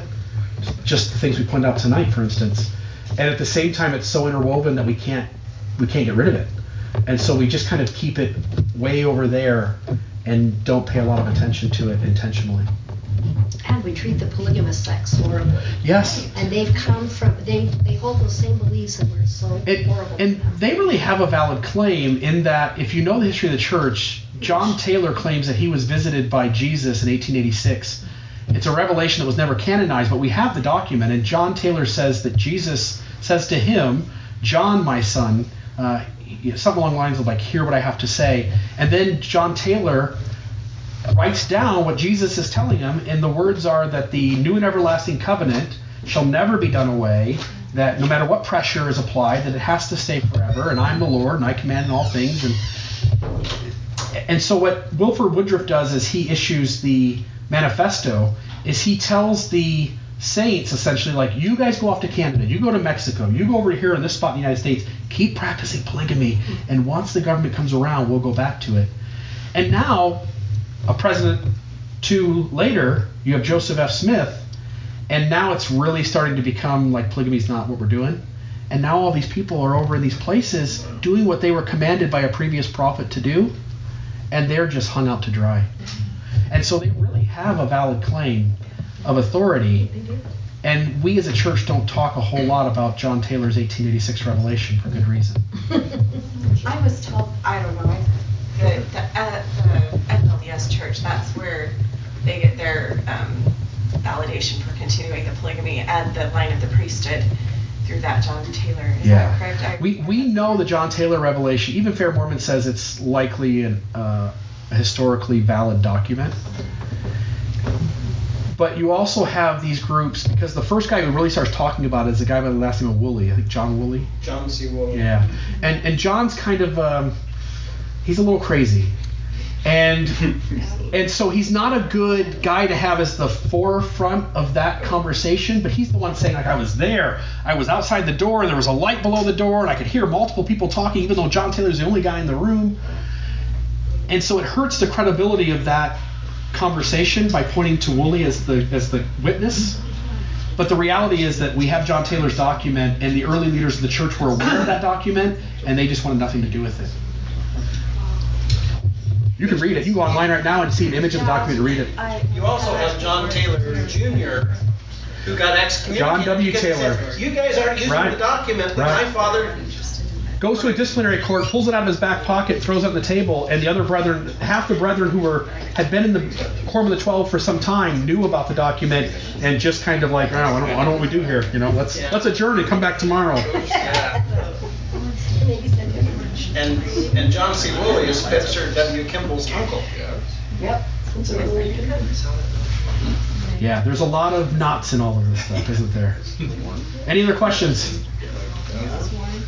Okay. Very good. Who wants to give closing prayer? We'll call it a night. Thank you, guys.